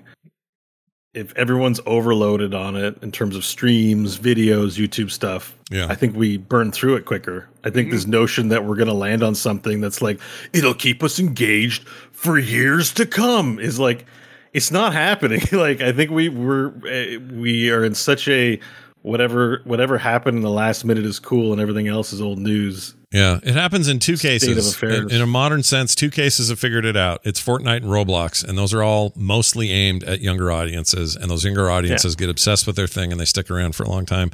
Minecraft, perhaps before that, but I agree with you. I think the day may be gone where, like even like when Diablo Four comes out, a lot of anticipation for that game. You know, that's that could be, bring a lot of Blizzard people back. I don't know, but when that happens, it's going to be massive for a while, Yeah. and then and then not. Someone's going to hit max level in two days, and then they're everything's going to be on farm within a week. Yeah. And what's there what's there going to be to talk about? What's exciting? There'll be some hardcore people who just love it, but for the most part, all the big name celebrity streamers we've validated are going to be looking for yeah, it's old news, and everyone's going to be like, yeah, that's right. He said it was old news, so let's move on. Yeah. And you know, it just seems to be a cycle that's repeating itself over and over and over again. It's really diminishing in enjoyment of video games, like because you know, like we say here, if it's your first time playing it, the game's been out for a year. Like, who cares how long the game's been out? Like, Yeah. chess has been out thousands of years, but if it's your first day really appreciating and playing it, then like, great, you know, that's awesome. Yeah. Nothing So, wrong with a little chess I don't know. here and there. Uh, all right. Well, this is all the news the world meant for us to hear. So now we have to turn our attention to a Dear Martha Steam review. Yes, that's right. Told in the 19, or excuse me, the 1830s voice of one John Jagger, who will uh, give us a review for Cookie Cutter recently and for the first time. Oh, no? Nope. Nope. Wait, Try what? different name. Oh, Cookie Clicker. Cutter? Sorry, Clicker. Shit. I knew that. Okay. The reason I said it, well, I won't get into it. I played it because anyway, doesn't matter. The point is, What's going on over there? first, time I, I'm, I hesitate. There's a thing I was going to say, but I'm not going to say it. It'll, it'll take us another half an hour to discuss what I was going to bring up. But uh, I would, I did want to say that game's on Steam for the first time. Like it seems weird to say that. It was always just a browser thing and a phone thing. Now it's on Steam. So Cookie uh, clicker, you're talking about. Cookie clicker, yeah, not cookie cutter. Which there's a million cookie clicker cutter cookie cookie clicker cookie cutter games. Does that make sense? They've all Well, copied it. Cookie cutter, cookie clicker games, you mean? I think is what you- Cookie clicker clicker game. Yeah, oh, no, cookie, clicker. Cookie cutter, cookie clicker games. There you Cookie go. Cutter, cookie clicker. because there's games that have copied it and done their own thing, and Yeah. but now finally they're where they should have probably been the whole time. Anyway, Oh, I see what you're saying. Yeah. You're saying cookie cutter cookie clicker game. yes, that's what I was I trying to got say. You guys said it better than me. Cat cookie cutter, cookie clicker games. let's hear let's hear what they have to say or what the, the reviewer has to say uh, in this little segment which i can't find your music hold on a second what did i do oh no oh i moved it all right here it is I'll do it. okay here we go My dearest Martha, I present to you now my review for the game Cookie Clicker on Steam. Martha, chocolate chip cookies recipe. Ingredients 120 grams butter, softened, 75 Jeez. grams light brown sugar, Mm. 75 grams golden castor sugar, 1 medium egg, 1 teaspoon vanilla extract, 180 grams plain flour, a half a teaspoon bicarbonate of soda, 150 grams dark chocolate cut into chunks. Step 1 Heat oven to 180 Celsius. Fan slash gas 4 and line two baking sheets with parchment. Cream the butter and sugars together until very light and fluffy. Then beat in the egg and vanilla. Once combined, stir in the flour, bicarb, chocolate, and 1 4 teaspoon salt. Step 2. Scoop 10 large tablespoons of the mixture onto the trays, leaving enough space between each to allow for spreading. Bake for 10 to 12 minutes, or until firm at the edges, but still soft in the middle. They will harden a little as they cool. Leave to cool on the tray for a few mins before eating warm, or transfer to a wire rack to cool completely. Will keep for three days in an airtight container. Yours in this life and the next, Stranger, 1982. that's great that's great i'd like to eat. I was waiting for a punchline. no i was Nope. just I, I figured it was just a straight up recipe the punchline is it's a cookie recipe. Yeah. I got this uh uh girl who I recorded. Where did I put that? She basically sings the sings the ingredients to pancakes. Um it's amazing. I'll only play a little of it here. Where is it? Ah shit. Hold on. Pan cakes. Here it is. It's just just a taste.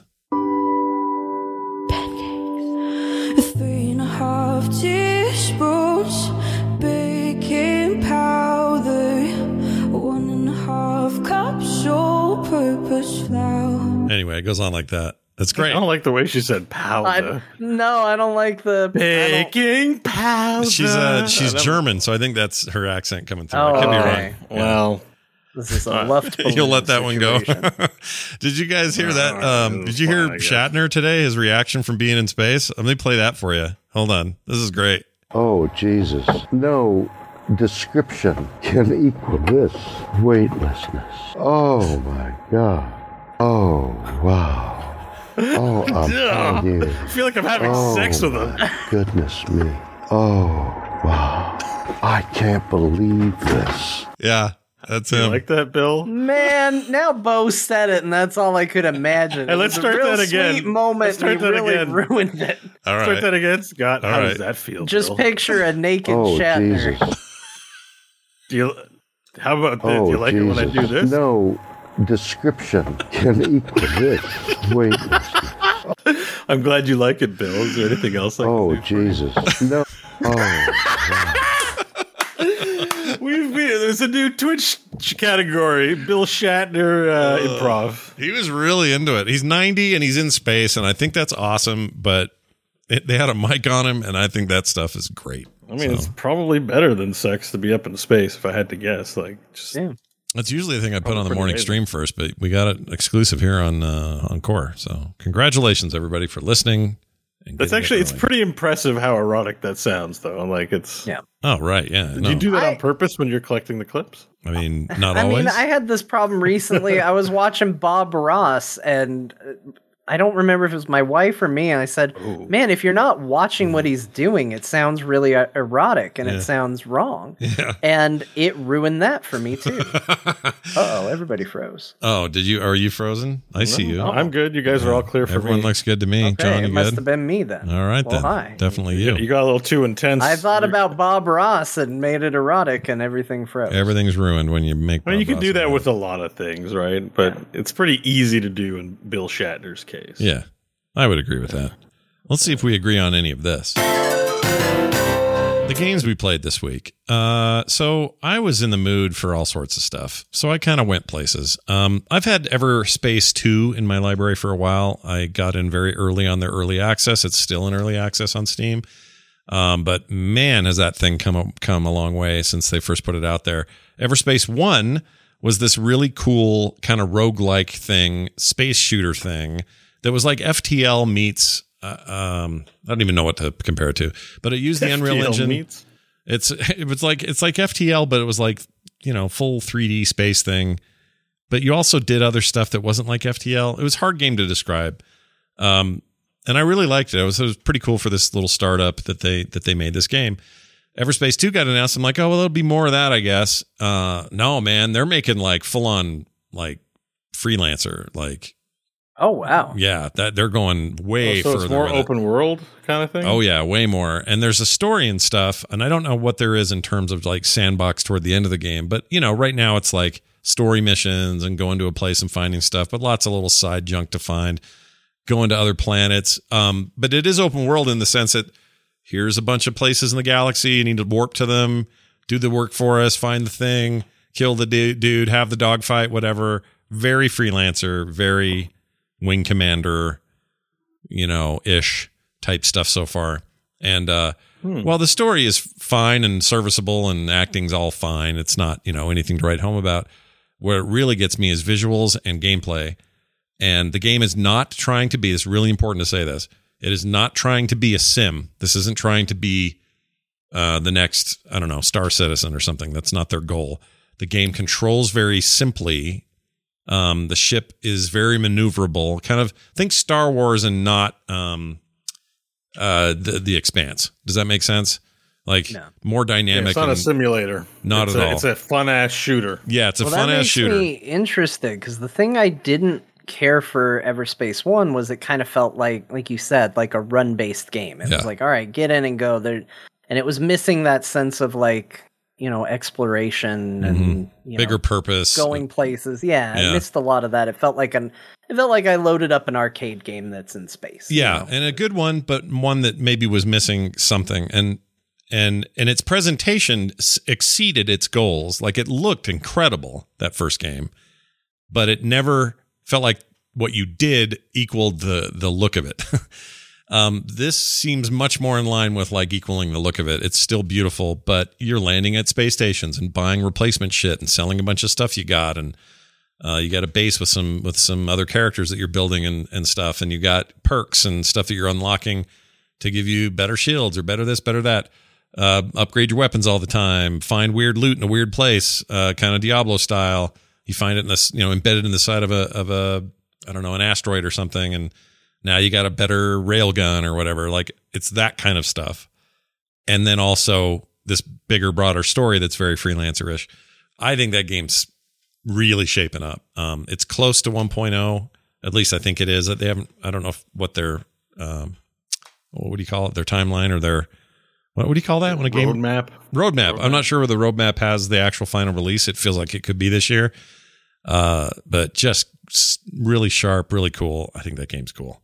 So I played a whole bunch of that. That was really what I was in the mood for, and it was scratching all kinds of itches. I also played Back 4 Blood, a bit of it. I only have some quick thoughts on this because I only played through the first area and then got busy. Um, it is Left 4 Dead, ass Left 4 Dead, Back 4 Blood. Like it is, they are harnessing what you all want. If you want, okay, let me put it this way: if you want uh, Left 4 Dead, Back 4 Blood is like a modern that. And by modern, I mean it looks great, brand new engine, beautiful frame rates. Uh, you know, looks like a new game. Uh, but it's you shooting zombies and getting ammo along the way and finding better guns at the next safe house and got four people with you and either either people or bots and they're talking the whole time and they even say I'm reloading over here and shit like that. Oh, great. It is Now, now. I'm not saying that's bad. question. Yeah, go ahead. Does this dethrone the awesomeness that is Vermintide 2 in your mind? Uh, like a, Um, from an experiential standpoint, because it's a there's a different feel, even though they're the same genre of game, right? There's, right, right. Well, because there's so much melee happening and stuff in the other one, it's hard to compare them. Um, Okay, Uh, that's what I thought. I was just wondering. I'm wondering, I guess, how much of a modern sensibility have they put on things, or is it really just new levels for Left 4 It Dead? really it feels like gameplay wise, like moment to moment, very Left 4 Dead. They're specialized Mm-hmm. zombies. One's fat and explodes. Uh, one's they call it a tall boy, but basically it's a it's a really like tall that. I like zombie with a giant arm that can pick you up and and not let you go until your friends shoot him down or whatever. A little bit like the tongue guy, not quite. Um, there's the little ninja looking one that's really hard to shoot. Uh, I forgot what he's called. So there's a lot of similarities and there's some of their own little differences. The big difference here is at the beginning of every run or every safe house when you leave, you choose from a bunch of cards. Um, I think they're random, but like uh, Hearthstone style, like six cards will pop up and there'll be perks for that run. And so you can say, oh, well, this is going to give me plus 25 to crit or that card's, you know, the stuff you're used to in games. Like this card's going to give me more health or I don't know. Okay, That is it your sounds own like deck? a cool idea. Mhm. It sounds like a not a great execution because I was like, oh, what, how's it going to change the how's it going to change the game? And as soon as it gets into the realm of you do more crit damage, I'm like, ugh. I know it okay, seems boring mind. on that level. There are ways to sort of build yourself, do builds and things, and people are already kind of min maxing that uh, to to whatever degree. Uh, you can find a lot of that stuff on Reddit, but uh, some people, uh, Kyle and and Garrett in particular, really like it. Like really, really digging on it.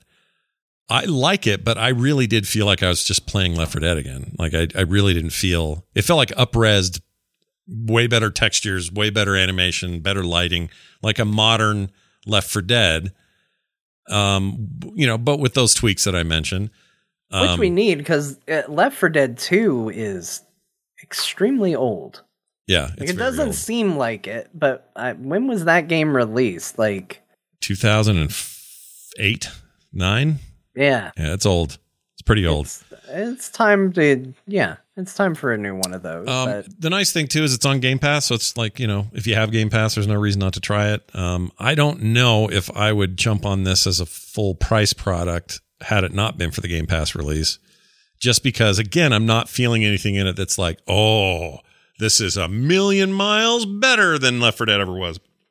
It just feels like people are people are hungry for a game like this. Vermintide may not be their jam because it's set in a world that they don't like, or I don't know. And they want more zombie killing and they want to do it with friends. This is definitely that. And it's fun and it plays well. Like the shooting's good. All of that stuff is good. It's a very competent one of these.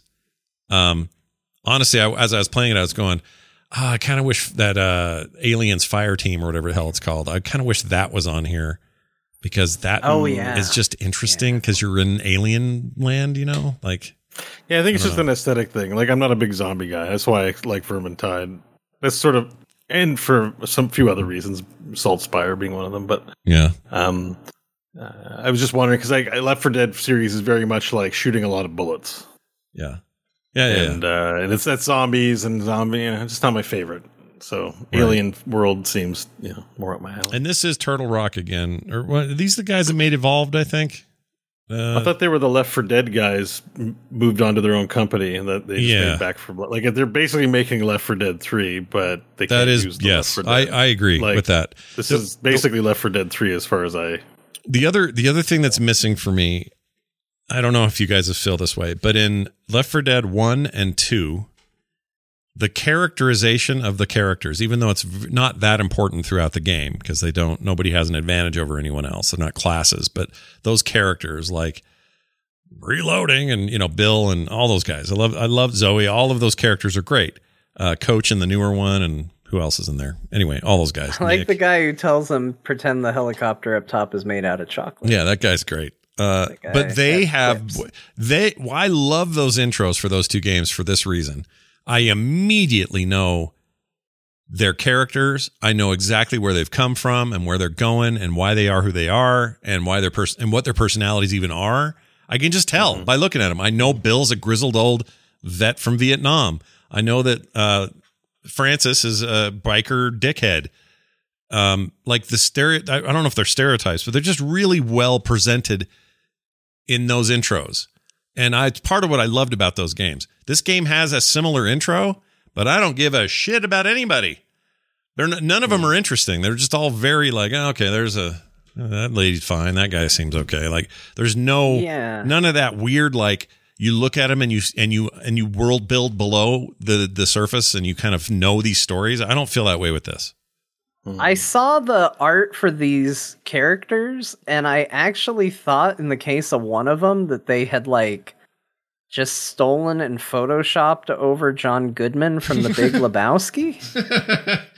Uh, yeah, uh, maybe. like, like looking at it, uh, just uh, pulling up the main screen. They should have licensed the Big Lebowski. Now that you mention it, Like- they should just make it all the characters from Big Lebowski in a Left 4 Dead game. I'd be, I'd be way into it. You so you got that guy, and then you've got uh, John Krasinski from uh, the movie where you can't talk. Quiet like, place. Yeah. I just feel like I just feel like you got the two of them right right there, Mm-hmm. and like it's just oh we just took those characters and put them in the game. Um, that's not to say they couldn't be interesting, but it reminds me of when uh, Resident Evil did their their online experiment with the Resident Evil game, Yeah. and all the characters in that game looked like Hollywood stars so much that they had to change it because it had like Julia Roberts and Tom Cruise and all of Are that. you and Brad about this Pitt was in Hoffman it. guy? Hoffman does kind of look like John Goodman. Hoffman. Yeah, he's doing literally the pose from Big Lebowski when he like on the art for it when he like pulls out the gun at the bowling alley. Yeah, like he's it, got I- shades of, of a John Goodman style character, a little it bit. It feels like Definitely- it was stolen directly from it, and they were like, Who's "Well, let's give him Krasinski bubbles glasses, and he'll be fine." Sure. But like, do you guys remember like that second game? The guy stealing money out of the. He's wearing like a dirty suit and he's stealing money out of the out of the. Um, um, what do you call that? when you're at a store, it's called the machine that. vending machine, Nope, it's where you give him the money and the lady goes, The "Here's your till. change." AT, AT machine, It's a till. Okay, a till. cash register. Cash register. Holy shit, that's it. Thank you. Wow, I haven't seen one of those in a while, eh? Thanks. It's been a while, COVID. yeah, Um, but they they when he's sitting there kind of leaning on his shoulder while there's a little less zombie stuff happening and he's counting through money he took out of there and sticks a little in his pocket, I go, I know that guy. He's in the a hole in this. He's gonna get people killed. He's the worst kind of guy in a zombie apocalypse. Like I got all of this great story about this character. I've only seen him for five seconds.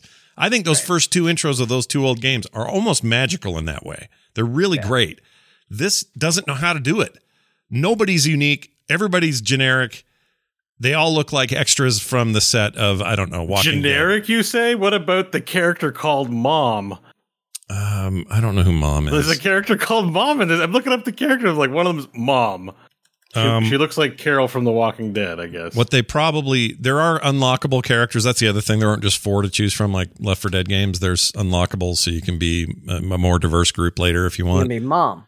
Yeah, there's probably Mom, but she's not in the intro. They don't do any of that. It's just the four you Oh, get maybe to she's an unlockable. I'm just looking at the full list of cast, and one of them's called Mom. Do they have a Norman Reedus? and there's one called? Doc. There's a there's a there's a woman called Doc. Uh, and somebody named Read Us. No. Oh, and is this, is the Jim Krasinski guy? His name is Jim. um, I don't know. a character know. called Jim in the game. Oh my lord, really? That's pretty Yeah. on the nose, isn't it? Uh, let's see. Yeah, I don't know. I don't know, man. It's I mean, fine. whatever. Maybe you just need a bit more time with it, and then you get It plays great. characters. It plays something. great. I. Uh, I can't- I can't really comment. I didn't play it. if your goal is to go in there and shoot zombies and have fun with the co-op and the whatever, it's that. It's great. That stuff's really what it's super competent. I'm not saying anything bad about the gameplay. Um, but Yeah. just know it's going to feel a lot like Left 4 Dead in the gameplay. I just think you could do more with these characters. It felt like this trailer was made in like I don't know. They handed it over some Chinese de- developer who doesn't know how, doesn't know who these characters are. That's how that felt. It's weird, um, but it's good. It's a as a game to shoot with. It's a fun game to shoot with. Reloading. Reload, reloading, right? Damn it, Bill. I mean, I love the original cast of those games is so great. And they never wore on me and they never annoyed me. To me, it was game magic. They pulled that off. I love that. I wanted to play that game again not too long ago, and I Yeah. reinstalled it, and I didn't realize that even though it was a different PC and uh, so much time had passed, that it would reinstall with all the mods that I had downloaded for it. Oh, yeah. So I started the game and discovered that all the characters had been replaced with Tyrannosaurus Rexes. And that it wouldn't stop playing the Cowboy Bebop theme through the entire thing. Well, then what you so what's the problem? This sounds great. Play that. No, it was great. It was just I but I was surprised. I was caught off guard. But apparently however many years between when I last played and then, those were the mods that was important to have. Okay, I just saw something in the chat that I've not heard until today. Hens Sanitizer in the chat says Norman Reedus and the Traveling Fetus. That's that other game where he walks around with a baby.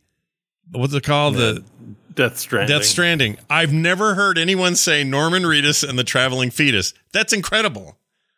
Uh, That should be That would be the name of that's the name of his band in that because that game is about how he's a band leader and he gets on stage with a fetus. the Traveling Fetus. Is that real? I never the played the fetus game. plays synthesizer. I never. No. What? You're making that up. it wouldn't surprise me because you know Kojima's guitar. weird. He makes weird games. All right. Anyway, that's No, I Back 4. Blood. I've been thinking about buying the director's cut. Yeah. I mean, Yeah. it just seems like an event in gaming. I should probably check. now out that he can point. finally cut loose and he's not uh, constrained by his own company that he owns. Yeah. There you have it. society is broken down. They should put it on Game Pass just to piss off Sony because it was a Sony exclusive for a while. It's not now, but Hmm. was then.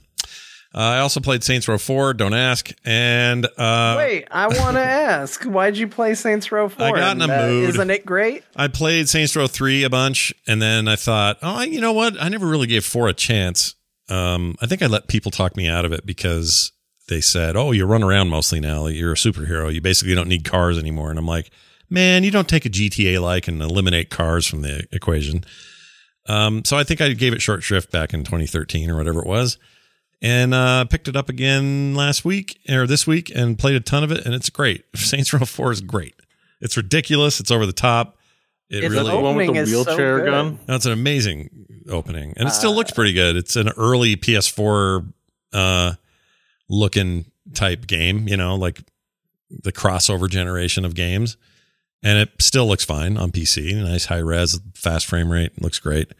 Climbing a nuclear warhead to manually disable it while uh, don't want to miss a thing plays Yeah, is uh, is a fantastic moment. It's pretty special And you're the president. also. yeah, and you're the president, and I'm blue. I look like a blue man because that's what I did for the character creation, and I'm wearing a bikini and a bra top. Um, Mhm. And for a while, I ran around naked. Like the game's ridiculous. It's just so ridiculous. And I kind of needed, I just was in the mood for open world dumb. And that game gives it to you. So I played a bunch of that. And also the shooting in four is a lot better than, uh, than three. And three's great, but three had shit, shit. And now you, shit. you can enjoy it while it lasts because the new Saints Row is going to be super serial. Yeah, dude. Well, I mean, it doesn't look like it'll be serious, but it looks like it'll be. Well, the trailer makes it seem ridiculous. Like it doesn't. It seems like they're sticking to that, but they are rebooting, right? This is like a whole new. It I seems thought I heard that ridiculous re- in a different rebooting. way. Yeah, uh, wasn't it? Watch that They trailer. were going It's for a- a more serious tune because that trailer was goofy, like straight It- up. I don't know. It seemed okay. Here's the best way I, I think I can describe how I interpreted that trailer. Yeah, It's like the Fast and Furious movies now. maybe a little. It's not. It's not like the zany, crazy, like over the top parody. It's now. It's still zany and crazy, but in the we swung across a canyon on a rope bridge in a car way. Yeah, and then some snarky snark in between, and maybe you're right. It doesn't. I don't. I don't get the sense that they're going for anything serious, but it does seem like they're they're maybe pulling back a little bit from just the ridiculous, like almost almost too much you know, whatever that was in four and, th- and yeah, three you're for that playing matter. as a toilet or anything. like Right. that. I don't know if Keith David will be in it or not, but that would be great because he's great in four. Anyway, playing that, I needed a, a good open world game, and that that kind of suited me. I was going to play um, what's the Microsoft game that that didn't live up to um, the Oh. I know what you're talking about. Um, that was tangentially connected to it. Shit, no, not that, not the Get Out of Hell Oh. one. I'm thinking of uh, the Crackdown. Microsoft one, Crackdown Three. That's what I'm thinking of. Um, I installed Crackdown Three because I just wanted a big dumb open world dumb thing, and that game is one of those. But it's still locked at 30 frames on the Series X. What what the hell is that about? And the PC, by the way, it's locked on both. So That's weird. fix that. That's stupid. Um, but once they fix that, I might play that because it looks like a dumb fun time. I just want to shoot shit and unlock things. That's what I feel like doing right now. So that's why I played Saints Well, Row. 4. there is a great game that came out this week. Oh yeah, Oh yeah, that's a good point. what's yeah. that? What game was that?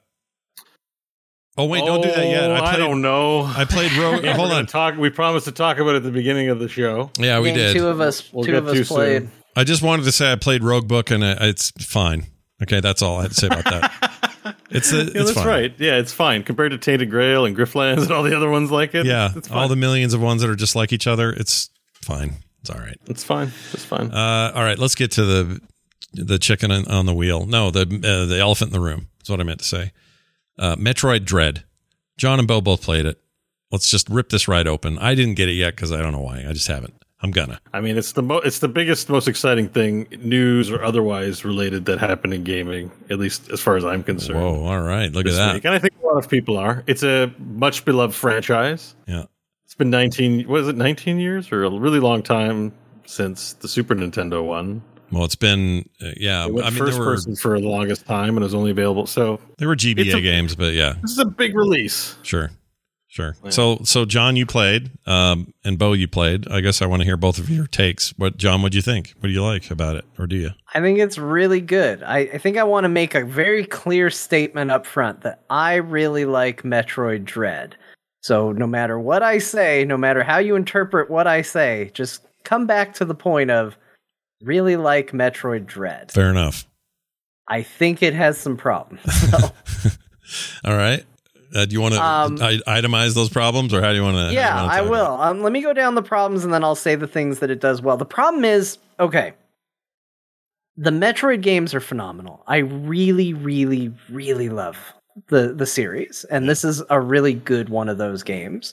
Um, I was a little so a lot of people I heard don't like the Emmys, the big monster that kind of chases you in this. There's a bunch of them, but like Right. it's kind it's kind of a thing that has become a divisive point for this game because it's sort of like having a mini Mr. X in the game for certain sections where here's the thing you can't fight uh, and it's going to chase you and try and hunt you down and all you can really do is run away from it.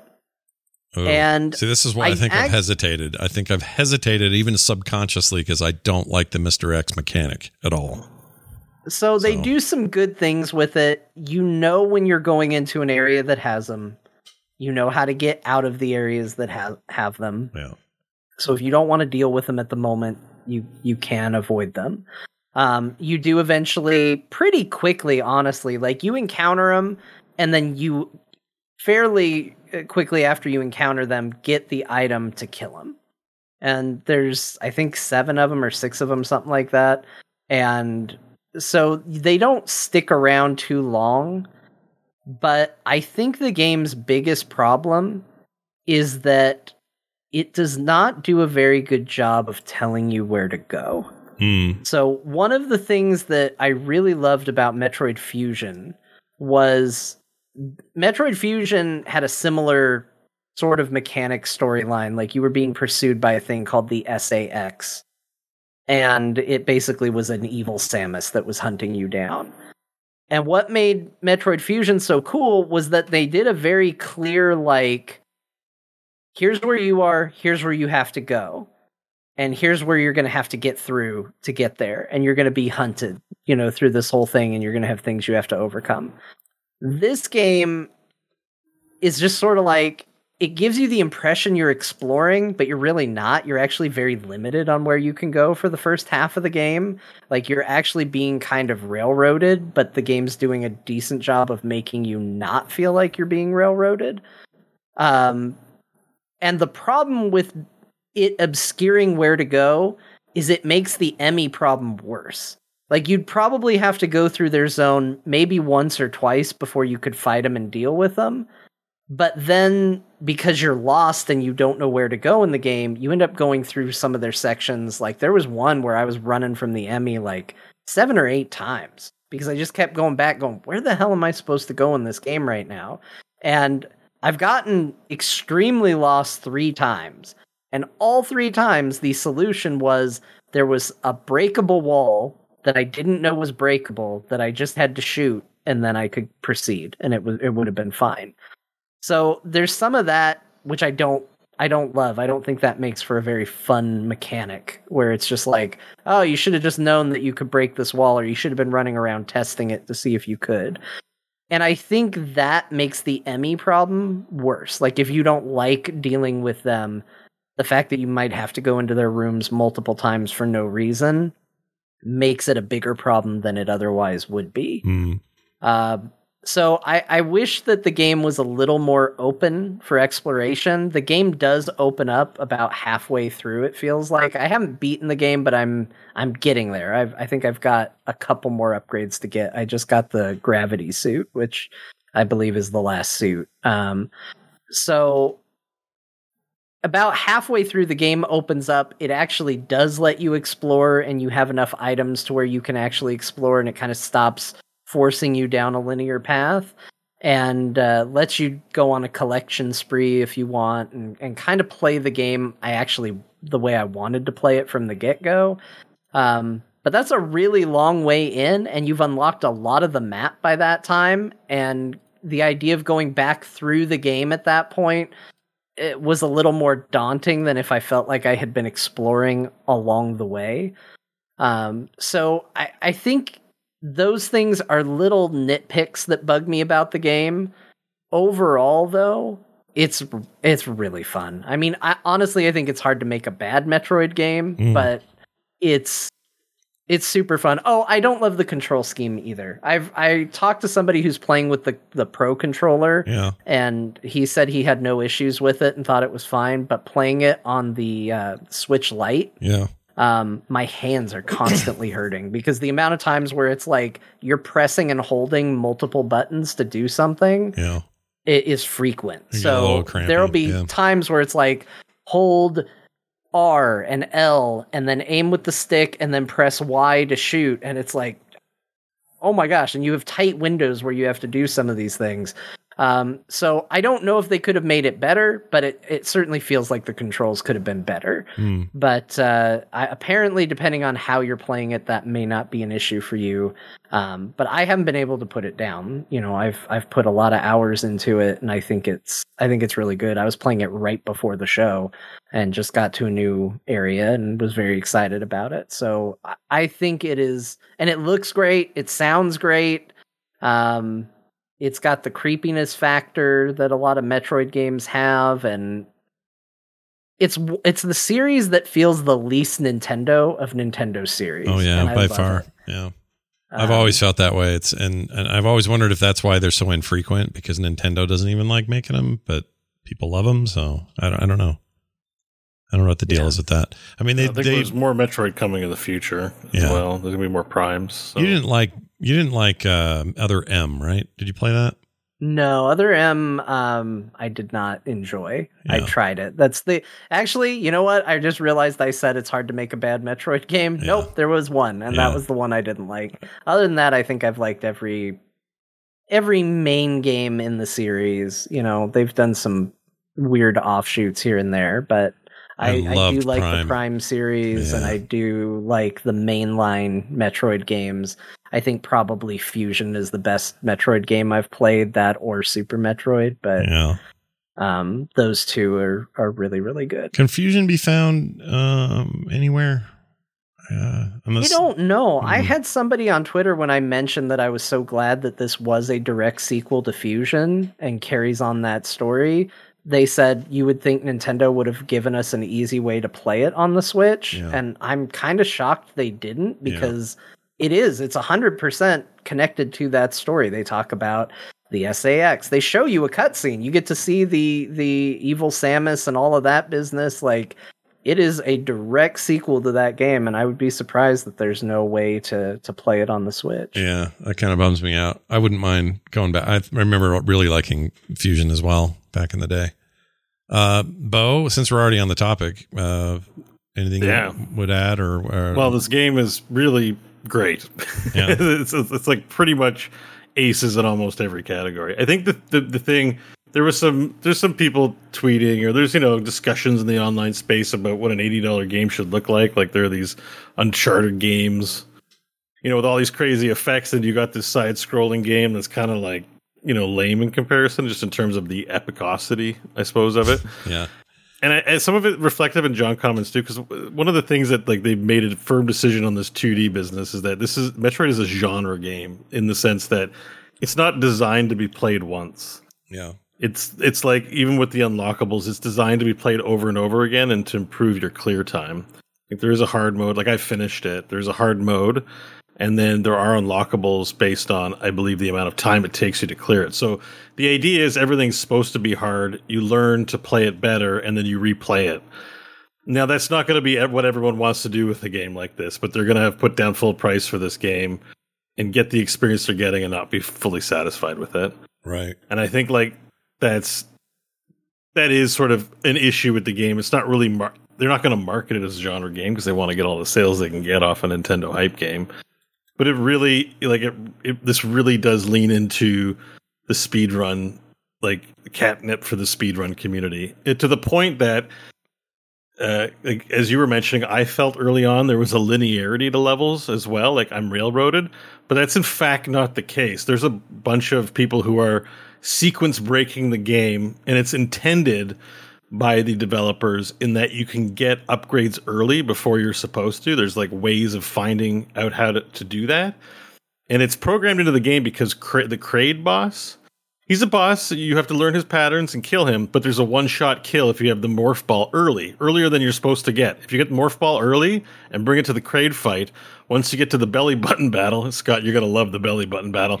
You can transform into a morph ball, fire the morph ball inside his belly button, and just destroy him from the inside out, and then just win the fight. Wow. So like the game, it's like you, you, first time going through it, it, I'm like, really? Like I don't. I felt really linear, and then I'm like watching these sequence break videos, and they're not like, oh, we broke the game. The people who made the game put these secrets in there intentionally for people to figure out how to better complete the labyrinth and thus complete the speed run quicker. So it's like that's what's sort of unclear about this. You buy this game thinking, okay, this is a campaign, a story of Metroid, and I'm going to be an adventurer and, and go the way through. It's actually, this game's, I think they tried to serve many masters. I don't think they served the master of, let's make, give you this fun campaign. Because I would say, I think some of the levels don't last long enough. Like I got some upgrades and then there was barely I expect to get an upgrade and I expect to get some challenges and puzzles to do. And it felt like towards the end as the upgrades got faster and quicker, there wasn't a lot of like you know, oh, I sweet, I got the power bomb. Now here's some power bomb enemies and puzzles to use with it. It's like, nope, it just unlocks some stuff throughout the map. Really, I'm close to the end of the game at this point. Whatever, like, uh, there's Right, or a- you get the you get the double jump, and it's like, oh, am I going to use the double jump for anything interesting? No, there's going to be two rooms that suck that require the double jump to get through, and then you're not going to worry about it till you get the the Yeah. constant like jump, and then it becomes interesting again. So it's it's not gonna ca- it's not gonna cater to like the sense of I got an upgrade now I get some adventurous part of it. This is a labyrinth, and your goal is to complete the labyrinth faster and faster, and it's meant to be replayed.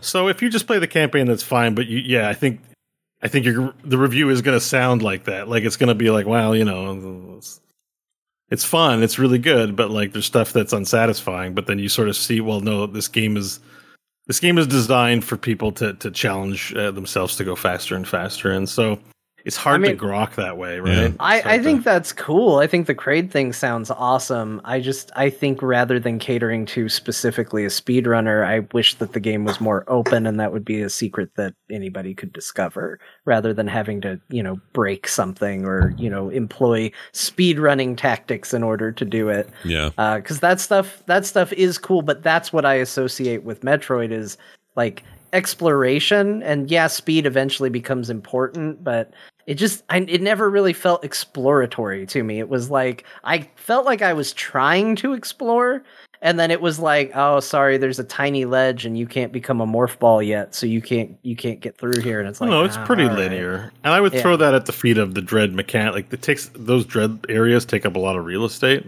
yeah um, and like whether trial and error is your cup of tea is that's going to vary, right? Like you know, Sure. trying this one area with the with the Mister X mechanic ten times for some is going to be like okay, and some people are going to enjoy it. I enjoyed the trial and error on bosses more than I did the dread mechanics, but I didn't have that much trouble with any of the Emmys, to be perfectly honest. Hmm. Like yeah hmm. they weren't that big of a they weren't that big of a they're almost overhyped. Like they're not really that. Like so, are they called Emmys? they're like- hard at first, but then you're like, I learned the patterns. Just keep away. Are, And are they Emmys like is in like win the Emmy for TV work named? Is that how they're named? Or- yeah, E but it's EMMI. Oh, okay. instead of a Y, and it's an acronym for some weird, you know, sci-fi bullshit. it's like you know, extraterrestrial, masticating, monstrous informant or something, whatever, whatever it is. I like that. Masticating. Yep. But They like, just sit there going, Um, nom, nom, nom, nom. uh, but the bosses are awesome. Like Yeah. the boss fights are really cool. Even and the last boss, I had to try him a lot. The last boss fight certainly, uh, certainly was a challenge. I'll just say that he's he's no pushover. It took me a good two or three hours of trying to beat him to beat him. Well, I mean, a- that's um, been my story throughout the entire game. Has been it, it. It has been this. I'm playing the game. I'm having fun. Oh shit! I'm stuck. Run around, check everything, look everywhere. Oh, there was a wall I could shoot through. Okay, go through that, and then okay, here's a boss. Well, I'm never gonna be able to beat this. I'm stuck forever because this boss is too hard. And then, you know, five minutes later, oh, I beat it. I did it. I, I was able to complete it. And then you rinse and repeat. Get lost for a while, find a boss, think the boss is uh, impossible. I actually sent Ben a text message today because I knew he had beaten the game. And I was like, look, I know what to do. I just need encouragement because this stupid purple electric bug, for some reason, is breaking my brain. And I can't he does three moves. That's it. And I, for whatever reason, cannot deal with him. I get hit by everything he does, and it just was driving me crazy. And then I just, I just powered through it, and I just did it. and I was like, okay, you know what? It wasn't that bad. Or the first time you fight one of these warrior guys, and you're like, this is so cheap. Their moves just hit me and they have two moves that look exactly the same when they're about to do it, and one's counterable and the other isn't. And if you wait just a fraction of a second too long on the second move, you get hit by it. I hate this. I'll never be able to do it. And then you finally do it, and you're like, good. And then they make you fight two of them at the same time. You're like, what do you do? Why, why would you do that yeah, to yeah, me? yeah, yeah. It Um, doesn't- but it's good. Yeah. It gets harder and harder, but it's fun. You get a sense of accomplishment though from be I don't know. I, I liked it. I, I definitely appreciated that stuff. But I didn't I, I want to say I didn't have that much of a hard time. The hardest time, see hundred percent of the items. And I will say that the speed booster puzzles are by far that's what I was most like, I'll never be able to do this. Oh my god. I had to look up a video for three or four of them. I was just like, I have no idea how to do this speed boost puzzle. And even after seeing it, I'm like, I still don't get it. like, how did they do that? I, I cannot replicate these moves. Uh, but after practicing, you get better. Like, that's where I'm like, oh, as I practice things, I get better. And if I wanted to replay it on hard mode and then lower my time, like, then this building on skills makes sense. The game, the game is well crafted, controls wise and stuff but asks you to put in time to get better at it. I just don't think that's what everyone that's that's what everyone who's going to buy this game or want they're just going to want to get a nice adventure. And they may be disappointed in what they get. Interesting. Okay, Yeah. but but big thumbs up from from from Core. It sounds like we're into it. Yeah, Oh, like one yeah, of my favorite huge. games of the year. Like it's It- it's great, it's but it's short. really, really good. I find I find it pretty short. It's for eighty dollars. It is a short experience. Yeah. I think the campaign save file was fifteen hours or something like that. Yeah. There's some amiibo s shit in here. What does it do? I wonder. What do you get? It replenishes your missiles. I think it's like an Uh, ammo reload. Okay, that's all right, I guess. I don't. It's, it's kind of amiibo stuff. I'm kind of over. I like the little figurines, but I don't care about what they do in games. Um, I have a I, bunch. of I know. We'll say too the the few voice lines that Samus has. It's always like wow. Uh, the way they did the story is pretty good, even if it's goofy and sort of PG as it is. Like it's really it's really great. Yeah. Well, it's one of the all-time greats. It's nice to see a good entry um, out of Nintendo. Well, I guess the rumor is they're remaking the Prime games for Switch, and I haven't played them, so I'm Oh, like, that'd I be would- I great. would play these. I'm, I mean, I'm kind of- another- Prime games are really Prime games are amazing. I, I know they're also going to do. I mean, Prime Four is of course coming. So my guess is those Prime remasters will happen maybe just before that. Um, yeah. I would I mean, I that. prefer the side scrolly stuff, but I'm just into Metroid right now. I'd be willing to, oh, the environment is amazing. The tone, to give all those that games stuff. a chance and try them try them out. Yeah, I, I prefer the side scrolly stuff too, but there's something about the translation of that universe to first person, and you start to realize like how terrifying that world is. Yeah, Like yeah, I've always been impressed at Metroid for a side scroller where you're pulled way back and all of that. Its ability to scare me. I I thought Metroid Fusion was a scary game yeah, and atmospheric as hell. Same deal with this one. Like it didn't really scare me, but there's like stuff where you're just like, oh, that's gnarly. Look at that. And uh, when you go into first person and you're still dealing with the same stuff and these same creatures and all that, like it, it's effective. Like it's very atmospheric in a in a cool way. Well, Wow, Prime Four was announced in 2017. yeah, Good they've been Gravy. Not showing jack shit about it either. In fact, that game was announced way before this was. I mean, this was just announced last E3, right? And then out the same year, I think. Yeah, yeah. So I wonder. I mean, hopefully it's coming. Mm. Now that I'm Oh. into Met- I'm, I'm into Metroid now, I'm like, please release Metroid games for the Yeah. Switch. Yeah. Also, the first suit is uh, way cooler than any of the suit upgrades. Oh, all right. That's I, and that's actually I honestly think a Metroid staple. Like I actually think there's a weird tendency in Metroid to where the later suits you get, the dumber it looks. But that blue, white, and red one that she has at the beginning is so cool. I It's pretty it. good. Yeah. The blue is a really interesting color in the scheme of things. I always think of her as uh, not that kind of blue anyway. You know what I mean? Yeah. Like there's something about that blue. Well, anyway, there you go. That's our our hot take on Metroid Dread. What uh what's Picto Pix, John? I don't even know what that is. What is that? What It's Picross for the PC. Oh, is it fun? You like that there? I do. I needed a game to just relax and chill me out, and so I got a game called Picto Pix on Steam. It was like four bucks or something like that, and uh, it's just it's Picross. I really like Picross. If Yeah. you don't know what that is, it's you know you get hints as to what blocks to remove and what blocks to keep, and you just yeah you draw little pictures with it, and uh, it's relaxing it's chill and this I i did a little bit of research on it i was like okay picross usually is stuff on you know nintendo platforms um so uh, just give me something that is you know that sort of deal and uh started playing this and it just it's chill and it's relaxing and i enjoyed it it was exactly what i needed it to be Oh, that's good. And it's only four bucks. I could play. I could get that. I like Picross. I don't know well. if it was four bucks, but yeah, it's, it's cheap. It's I, like it's under ten for sure, and uh, just lots of puzzles. They definitely you know grow and expand. You know, they start you off with like five by five, and then you do a series of those, and then it gives you ten by ten, and it just keeps going from there. And uh, you know, you draw little pictures. yeah. It's uh, it's great and it's relaxing and chill. Yeah. Um, I love the DS game back in the day. It was Oh yeah, good. I played like 3D Picross and regular Picross. All those that, that Nintendo was doing are just some of my favorite little puzzle games and uh, very relaxing. Yeah, I agree. I get more out of it than I do most puzzle games. I like that stuff a lot. Um, I also yeah. uh, I picked which game was going to follow up my Final Fantasy run for my streams um, because we're waiting for Final Fantasy V, and the winner of the poll was Chrono Trigger. So I am playing through Chrono Trigger on the PC, nice. uh, which is not the best version of that game, but it's pretty okay. yeah.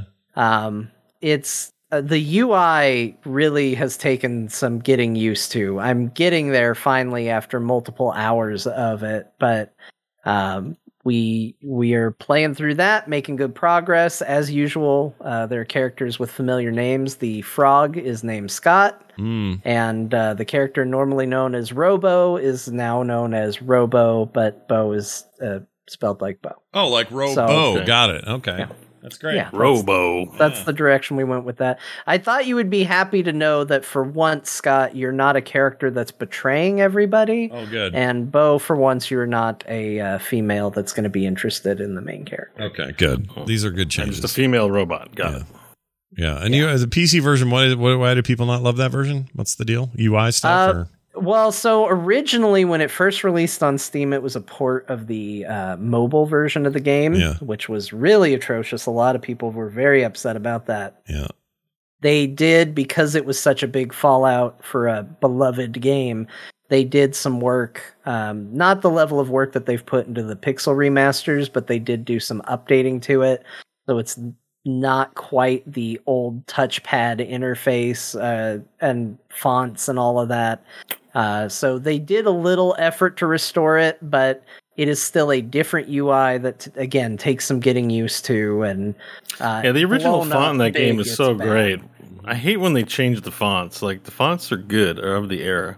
Yeah.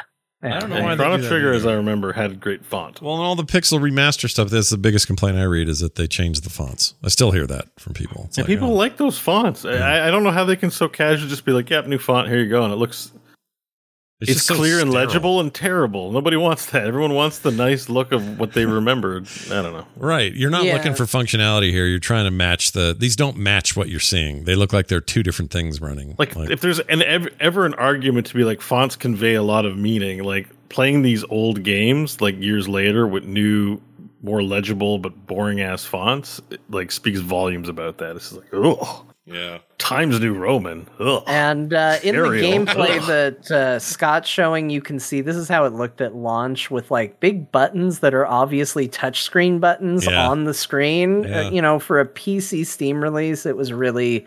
It was really unacceptable. I mean, I bought it the second it came out because somebody said you can buy Chrono Trigger, and I was like, "Yeah." That's all you as soon as I saw this, I was like, "Well, that's getting refunded." And you know, when they did the work they did, I I did rebuy it. I would still like to see a pixel remaster of it. You know, it's considered one of the greatest games of all time.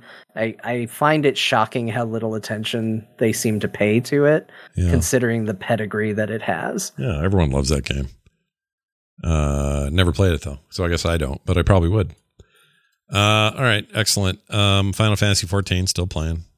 Yeah, Right, yeah. still good. That's good. all. Still we'll good. Just say that I'm feeling the pressure of trying to be ready for Endwalker, but Um, other than that, I did fail to mention. Well, Yoshi P doesn't want you to feel any pressure. no, Take a break. no man. pressure. Take it's a break. my own personal pressure. He said I could put as much pressure on myself as I want. He would pat you on the head and say, "John, it's okay. Don't be weird. slow. Don't be weird." Don't, he'd don't say. be weird about the game.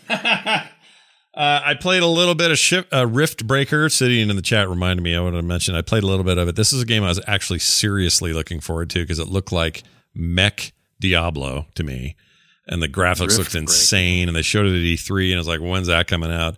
Game Pass day one. I'm like, "Sweet, line line me up." It was yesterday or Tuesday. Uh, got it.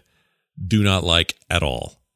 Oh man. Here's Oh, the that's a tower defense base yes. thing. Right? Here's the problem: the base and the tower defense stuff.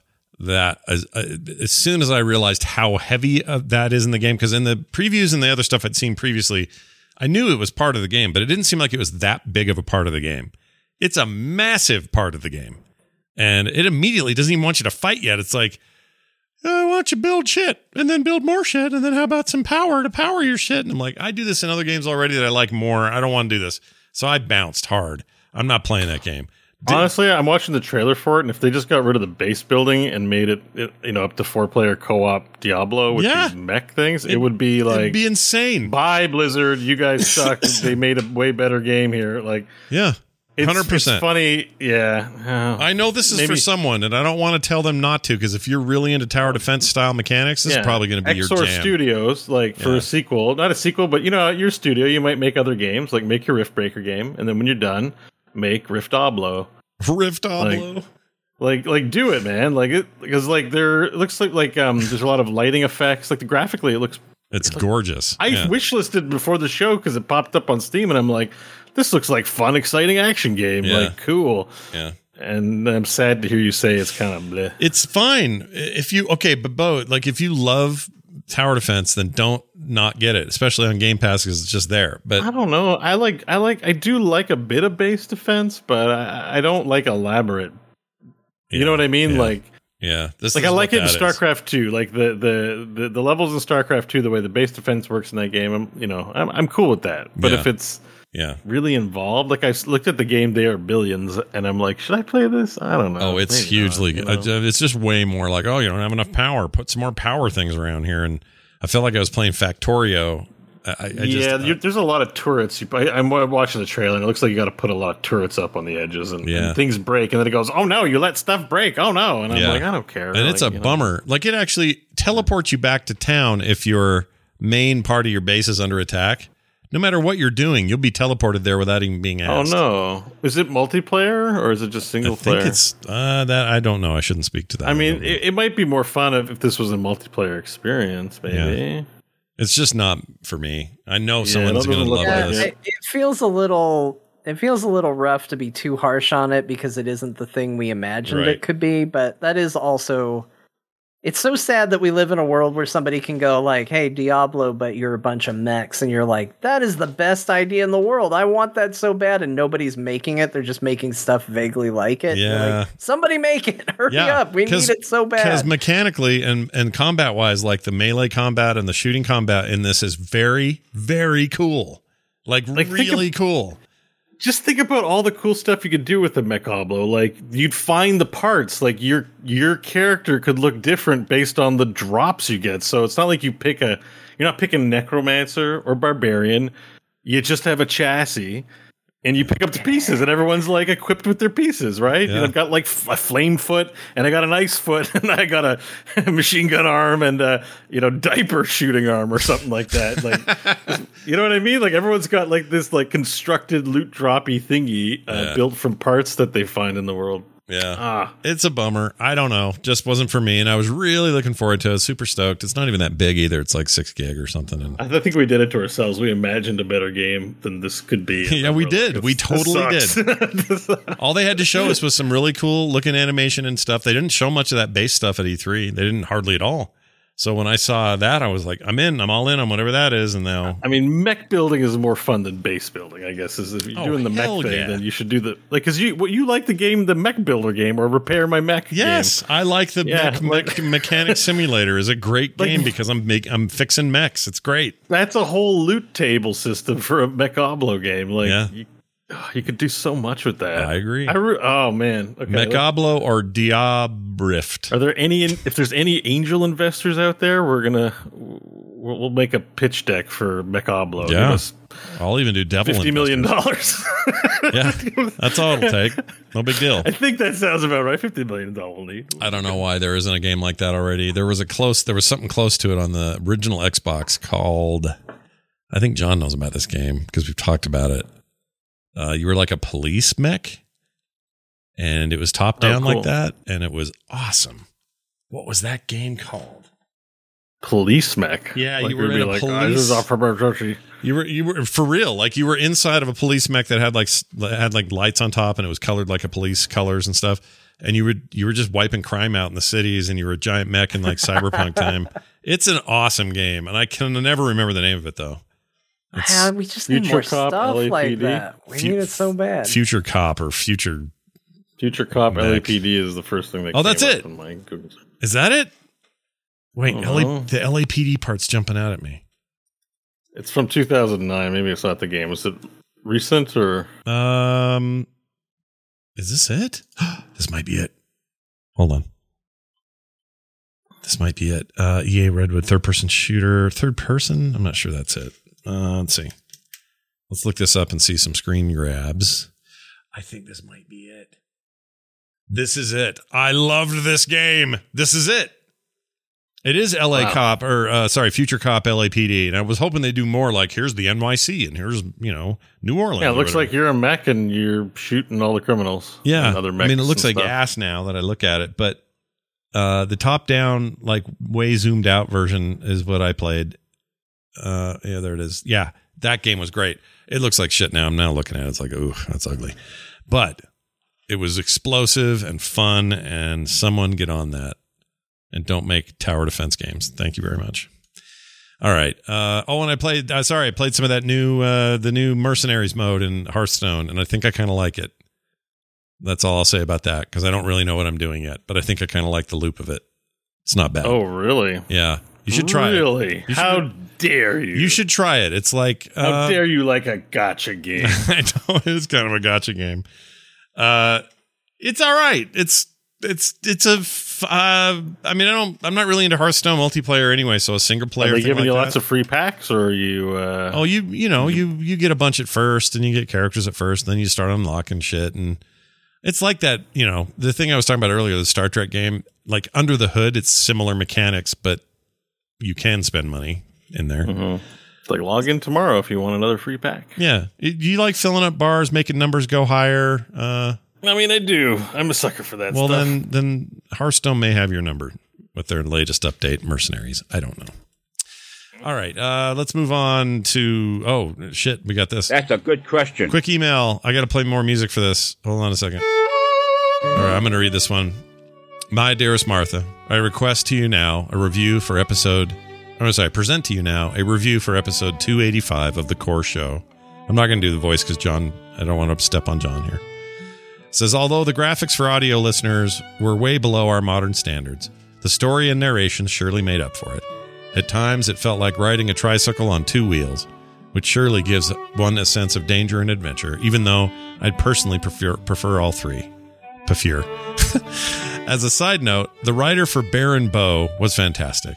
His dialogue and voice acting was beyond expectations, in my opinion. He should have way should have way more voice lines throughout the campaign. Yours in this life and the next, mildly moist. P.S. Yeah. If you had to be any fantastical race, what would it be? Anything goes, such as orcs, goblins, elves, etc. P.S. P.S. John, don't be an elf. That's disappointing. That's the whole story. Uh, so yeah, he basically saying he liked our show last week and thought we did a fine job, even though John wasn't uh, wasn't here. Uh, but John, what do you think about what race would you be if you can't be an elf? You can't pick elf. Ha- a half elf. Oh shit! Look what he did. Aha! Got y'all. Look what Found he a did. loophole. Look what he But yeah. wouldn't you- why wouldn't wouldn't, you- you, be an elf? Why would you be one of the other like like? I wanna They're be- just like Uh, obnoxious, slender humans. They're- they're Yeah, we I live long like- and we're so. I would like to be more slender. I am smart, and I find other people annoying. It fits my personality type, and I'm like genuinely shocked Yeah. that it's sh- surprising to other people. John's name No. should be Drizzt Jagger for real. Like you're you're No, I wouldn't want to be like Drizzt. I don't like Drizzt. you don't want to be like too, Drizzt. He's too goody goody. He's got his little panther. Like he can he's just. got his, you know. What's your favorite fiction elf then? Yeah, who do you like? Uh, well, there's one Stanley Billings. Uh, he's uh, pretty cool. He, Uh-huh. He's I, been I don't a know if you talker. can pick your own D and D character in this campaign. Why I not? mean, He's a fictional half elf. Yeah. I don't know. Honestly, here's the thing. I don't in fiction I don't like elves typically, which Yeah. makes it weird that I like elves. Yeah, you just don't want to admit it because you're too ashamed to say. No, because because like I don't think I don't like I don't like Legolas at all. I make fun of him all the time because he's just doing this through the whole movie. Yeah. you make fun of him just so that to throw everyone else off to fit in, but you're like secretly you love Legolas. No, Oh, that's funny. No. it's okay. We don't want to shame you. Yeah, no shame. All right, then it's then it's um uh then it's the Cate Blanchett's elf character, right? Mm, What's, oh, the, yeah. uh, what's the elf's name? For Uh, Queen such uh, terrible Galadriel, man. Galadriel, yeah. Yeah. She's all right. I like Cate Yeah, Blanchett. she's all right. Like, yeah. Yeah. I like her better when she's uh, in Thor Ragnarok, but She's, She's- not an elf in that, so you She's can't pick gr- her. she's great as as There are rules to this shit. Yeah, I one of my Uh, favorite I don't memes. know. Glad- Galadriel's pretty awesome. Or Yeah. what about the Lee Pace elf? Yeah, he's Lord, all right. No, Lord no. Eyebrows. The No. lead, Lord eyebrows. Lord eyebrows isn't good. I don't know. I'll think, I'll think more on it. What would you guys pick? um, big giant half orc looking dude. I Oh, like- what would I pick for a race or uh, favorite elf? Yeah, no race. I, I like I think big, Legolas is with big, um, big meaty orky dudes. They're they're my jam. I like them. I mean, Orlando Bloom's grown on me over the years. I think it was kind of fashionable to dislike Orlando, or you know. But I watched the Pirates of the Caribbean trilogy. I'm like, I like Orlando Bloom. He's pretty good. They're bringing the hobbits to Isengard. Um, but sorry, what was the the question? the question was, what, What race do you want to be? fantastical race would you be? Yeah, don't say don't say uh, World of Warcraft change? orcs. or no? I changed things. Did you hear? Did you hear Blizzard uh, uh, ch- changed all the refer- references to green skins? They took them out of the game this week. Oh yeah, no. The uh, the pure the, the sanitization of World of Warcraft continues. Continues on. Yeah, it's I- just it's, it's, races in the game. They literally are different races that have war with each other. it's like, how are you going to fix that? They're all human now, yep. and they all they all have a, you know like yeah. I'm It's a There's- storm. this rabbit all hole gonna doesn't be- have a bottom, guys. Yeah. Like, They're all going to be humans. They're either going to be uh, male humans or fruit bowls. Those Yeah. are going to be your like- two options. That's all we got. Yeah. if you want to be reductive about it, it is racism the game. But also, on, they're on the. If they keep up this, what they're doing, because I've I agreed with some of the early stuff. Now I'm starting to think it's ridiculous because the end game is you're going to start that because you're going to get to a place where you go, you know what, war is bad. We shouldn't have war. War is a terrible thing. It means the loss of life. This game is now called Peacecraft, uh, or you know, World of Peacecraft, and they're never going to have another war again. Yeah. And then the whole point is gone. Like I get the idea that you're trying to fix things up, but this they're is going to announce a partnership with Coke. Coke was just the first salvo. Yeah, it's weird. Greenskins, they're they're a fake. They're a fake thing. They don't exist. I mean, that's And also, it's meant to be like it's meant to be a derogatory term. Like They're meant to have it- dero- like in the movie they call the human small teeth. Like they're meant to have slurs that are just not the slurs of this world Right. because we don't want to trigger people, but they have in fiction slurs about one another, right? Like the small teeth, the green skins. Like they Right. hate each other, Right, There's and you- and the whole point in is the game. you Like, create an the ele- orcs are monsters to some humans that came and killed and you know art everybody and stole stuff and you know we want to kill them. you also it's also be an allegory so that when you have these racial conflicts, the whole point is to address some of those issues by saying, look at Jaina and Thrall and how they figured out a way around this abject racism and this like there's that's the whole point of the story. You don't are you going to go back and go I don't know the issue, Scott, is that every expansion has to have a new reason for them to get all racial war on each other. I mean, they're like, we're bringing it back to Horde versus Alliance. You know, it's like it. Yes, they have to have that storytelling, and that shows maturity. But there's never going to be a progression from A to B when it's always about war at the end of the it's day. the whole fans point of the war franchise. of the exactly. races. It's based on I mean, it is the franchise they, per- they Activision acquired that game and, and all the you know. It's like they just need to stop making World of Warcraft and or in a new iteration of Warcraft, it's the blended races and if you're Horde or Alliance, you can be any race and it's not really about race anymore. But as it stands, it is drawn along racial lines. Yeah, but also if you if you really, I mean, I, I understand the the well meaningness, I do, but at some point you're going to see Blue Man Group and go, oh, I don't know about this anymore. Should we have the Blue Man Group? I mean, it's a color, and you know we're trying not to just just you gotta you oh, gotta Oh, not call them Blue Man, but call them Bluebies. They're they're just swinging too far. They're swinging too far. I don't know. I don't know the answer. Yeah, I, think I just said it the other week. It's got nothing to do with anything. Like it's just you know they're in trouble and they're scrambling, and somebody thinks it's a good idea, and so there we go. Yeah, it's just I guess there, there's some talk in the chat room about them getting out of the way G- Games Workshop, maybe because greenskins are. They've been doing Why? this stuff for Ga- decades. Games Just- Work Workshop just showed up. They just started doing games. Yeah, I like, don't buy that. and and here's the here's the other thing. It doesn't matter. Like, I, and I've said this all along through all of these changes. It doesn't matter what the intent is. It is not our job as consumers to go and research the deep seated reasons behind it. It is a case of, hey, we changed this woman to fruit. How do you feel about that? Is that a net positive or a net negative to you? And you answer that question. I don't have to know who did the art. I don't have to know who worked on their team. I don't have to know what the circumstances were around the art when it was created. I don't have to know what year the art was published. I don't have to know if it was based on historical accuracy. All I have to do is go, I like that fruit more than I like that person. I think this change is going to be positive or negative. Like, I, I if they are doing it because of Games Workshop stuff, it's weird that it took this long, but okay. But at the end of the day, it's also coming on the seat of a bunch of other changes that were based on an internal, like, these are changes we want to make. And we have every right to say, I think that's a good change or a bad change. Yeah. So Uh, John That- said it that's exactly it. how I That's feel. it. It's exactly I didn't even know that painting was there, and I, you know, I played that game. I don't think anybody knew that painting was there. Like some nerd was like, "Oh my god, they changed the painting," and everyone's like, "What?" Yeah. But like, if you would have polled us the day before, like, it- you know, name the paintings in X area, everyone would be like, "I don't know." Yeah. Yeah. Like, it also doesn't matter. It's like it's the pinnacle of it doesn't matter in news as well. It Like, kinda- let's all that's- listen to Yoshi P and not be weird about it. Yeah. Hey, Yeah, yeah, exactly. Yoshi P. Listen to Yoshi P. Ooh, Yoshi P. In a, in a, in a Mario context, that's kind of Let's gross. listen to Yoshi P. Yeah. like it sounds like we're listening to a dinosaur go whiz in the forest. Oh my gosh, John's Yoshi is painfully accurate. It's so weird how good your yeah, impression is. so what beautiful Remember thing. when Yoshi sang a song about assholes? Uh, no. what? Yeah. There's, there's a song where Yoshi sings about the asshole. Anyway, Yeah. look it up. Well, there you have. That'll be that'll be your homework for the night. Everybody, go research that. It's true. Yeah. Chat room, back me up. Yeah. he sang about it. Get on it. Um, all right. Now I'm to the email. Oh no, did I already read it? Yeah, I did. It's the freaking. I already read it. It's the Dear Martha email, and I don't we know why. We still don't know what race Bo. Was oh yeah, that's where we got hung up. Bo, what'd you say? What do you think? No, I'd be a pixie. I, I want to be able to do magic things. I want to be All like Tinkerbell. Pixie's Man. pretty good. Yeah.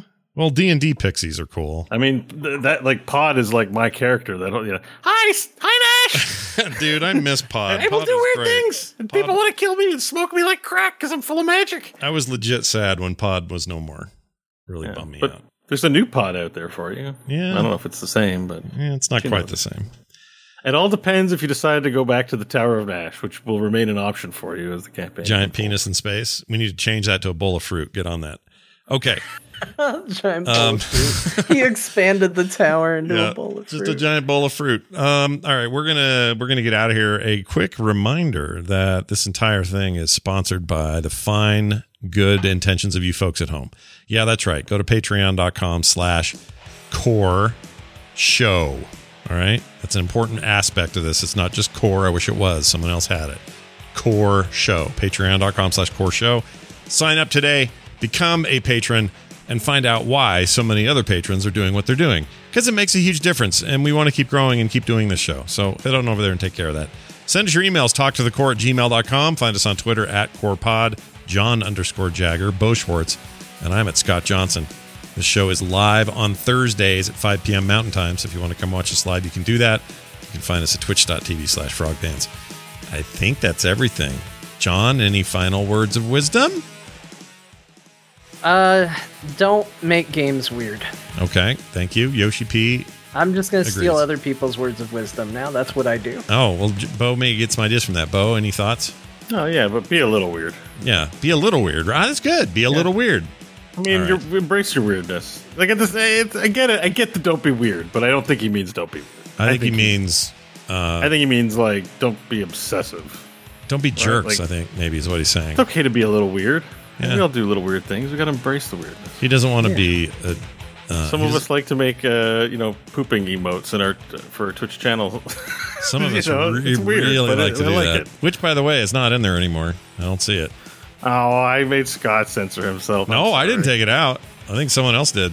It's not there. Wait a minute, really? Oh, Yeah. They've already removed it? Something happened maybe mid show. I didn't oh see wait, it. no, I see it. I, I I s- see it a lot. Uh, it's I locked see- 'cause I I'm see not text. a subscriber. Hold on, let me look here. Oh, it is still showing for me, but what if I hit it? Hold on. Oh, it worked. It did Oh, it. it's just showing as Frog Pants Furt for me. I'm not Yeah, I'm seeing. seeing Frog Pants Oh, Fur, so I'm not people can emote. see it, but they see the text on the other side. Ah, that's a bummer. I'm only seeing the text. Hmm. I'll figure it out. We may have Let been your censored. furt fly free, everybody. Don't keep it in. I'm gonna do a bowl of fruit next time. Uh, all right. But the Furt comes out of two oranges. Yeah, that's true. I did do a flump. He's not animated though, but he's in there. Anyway, uh, that's it for us. Thank you all for listening, for watching, for hanging out with us. We really appreciate it, and your support means the world to us. So thank you, thank you, thank you. That's going to do it for us. We'll be back next week with more. We'll see you then.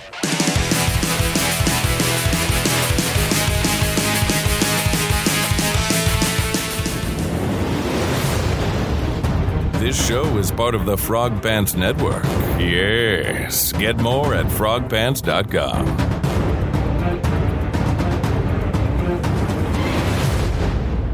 Mm-hmm.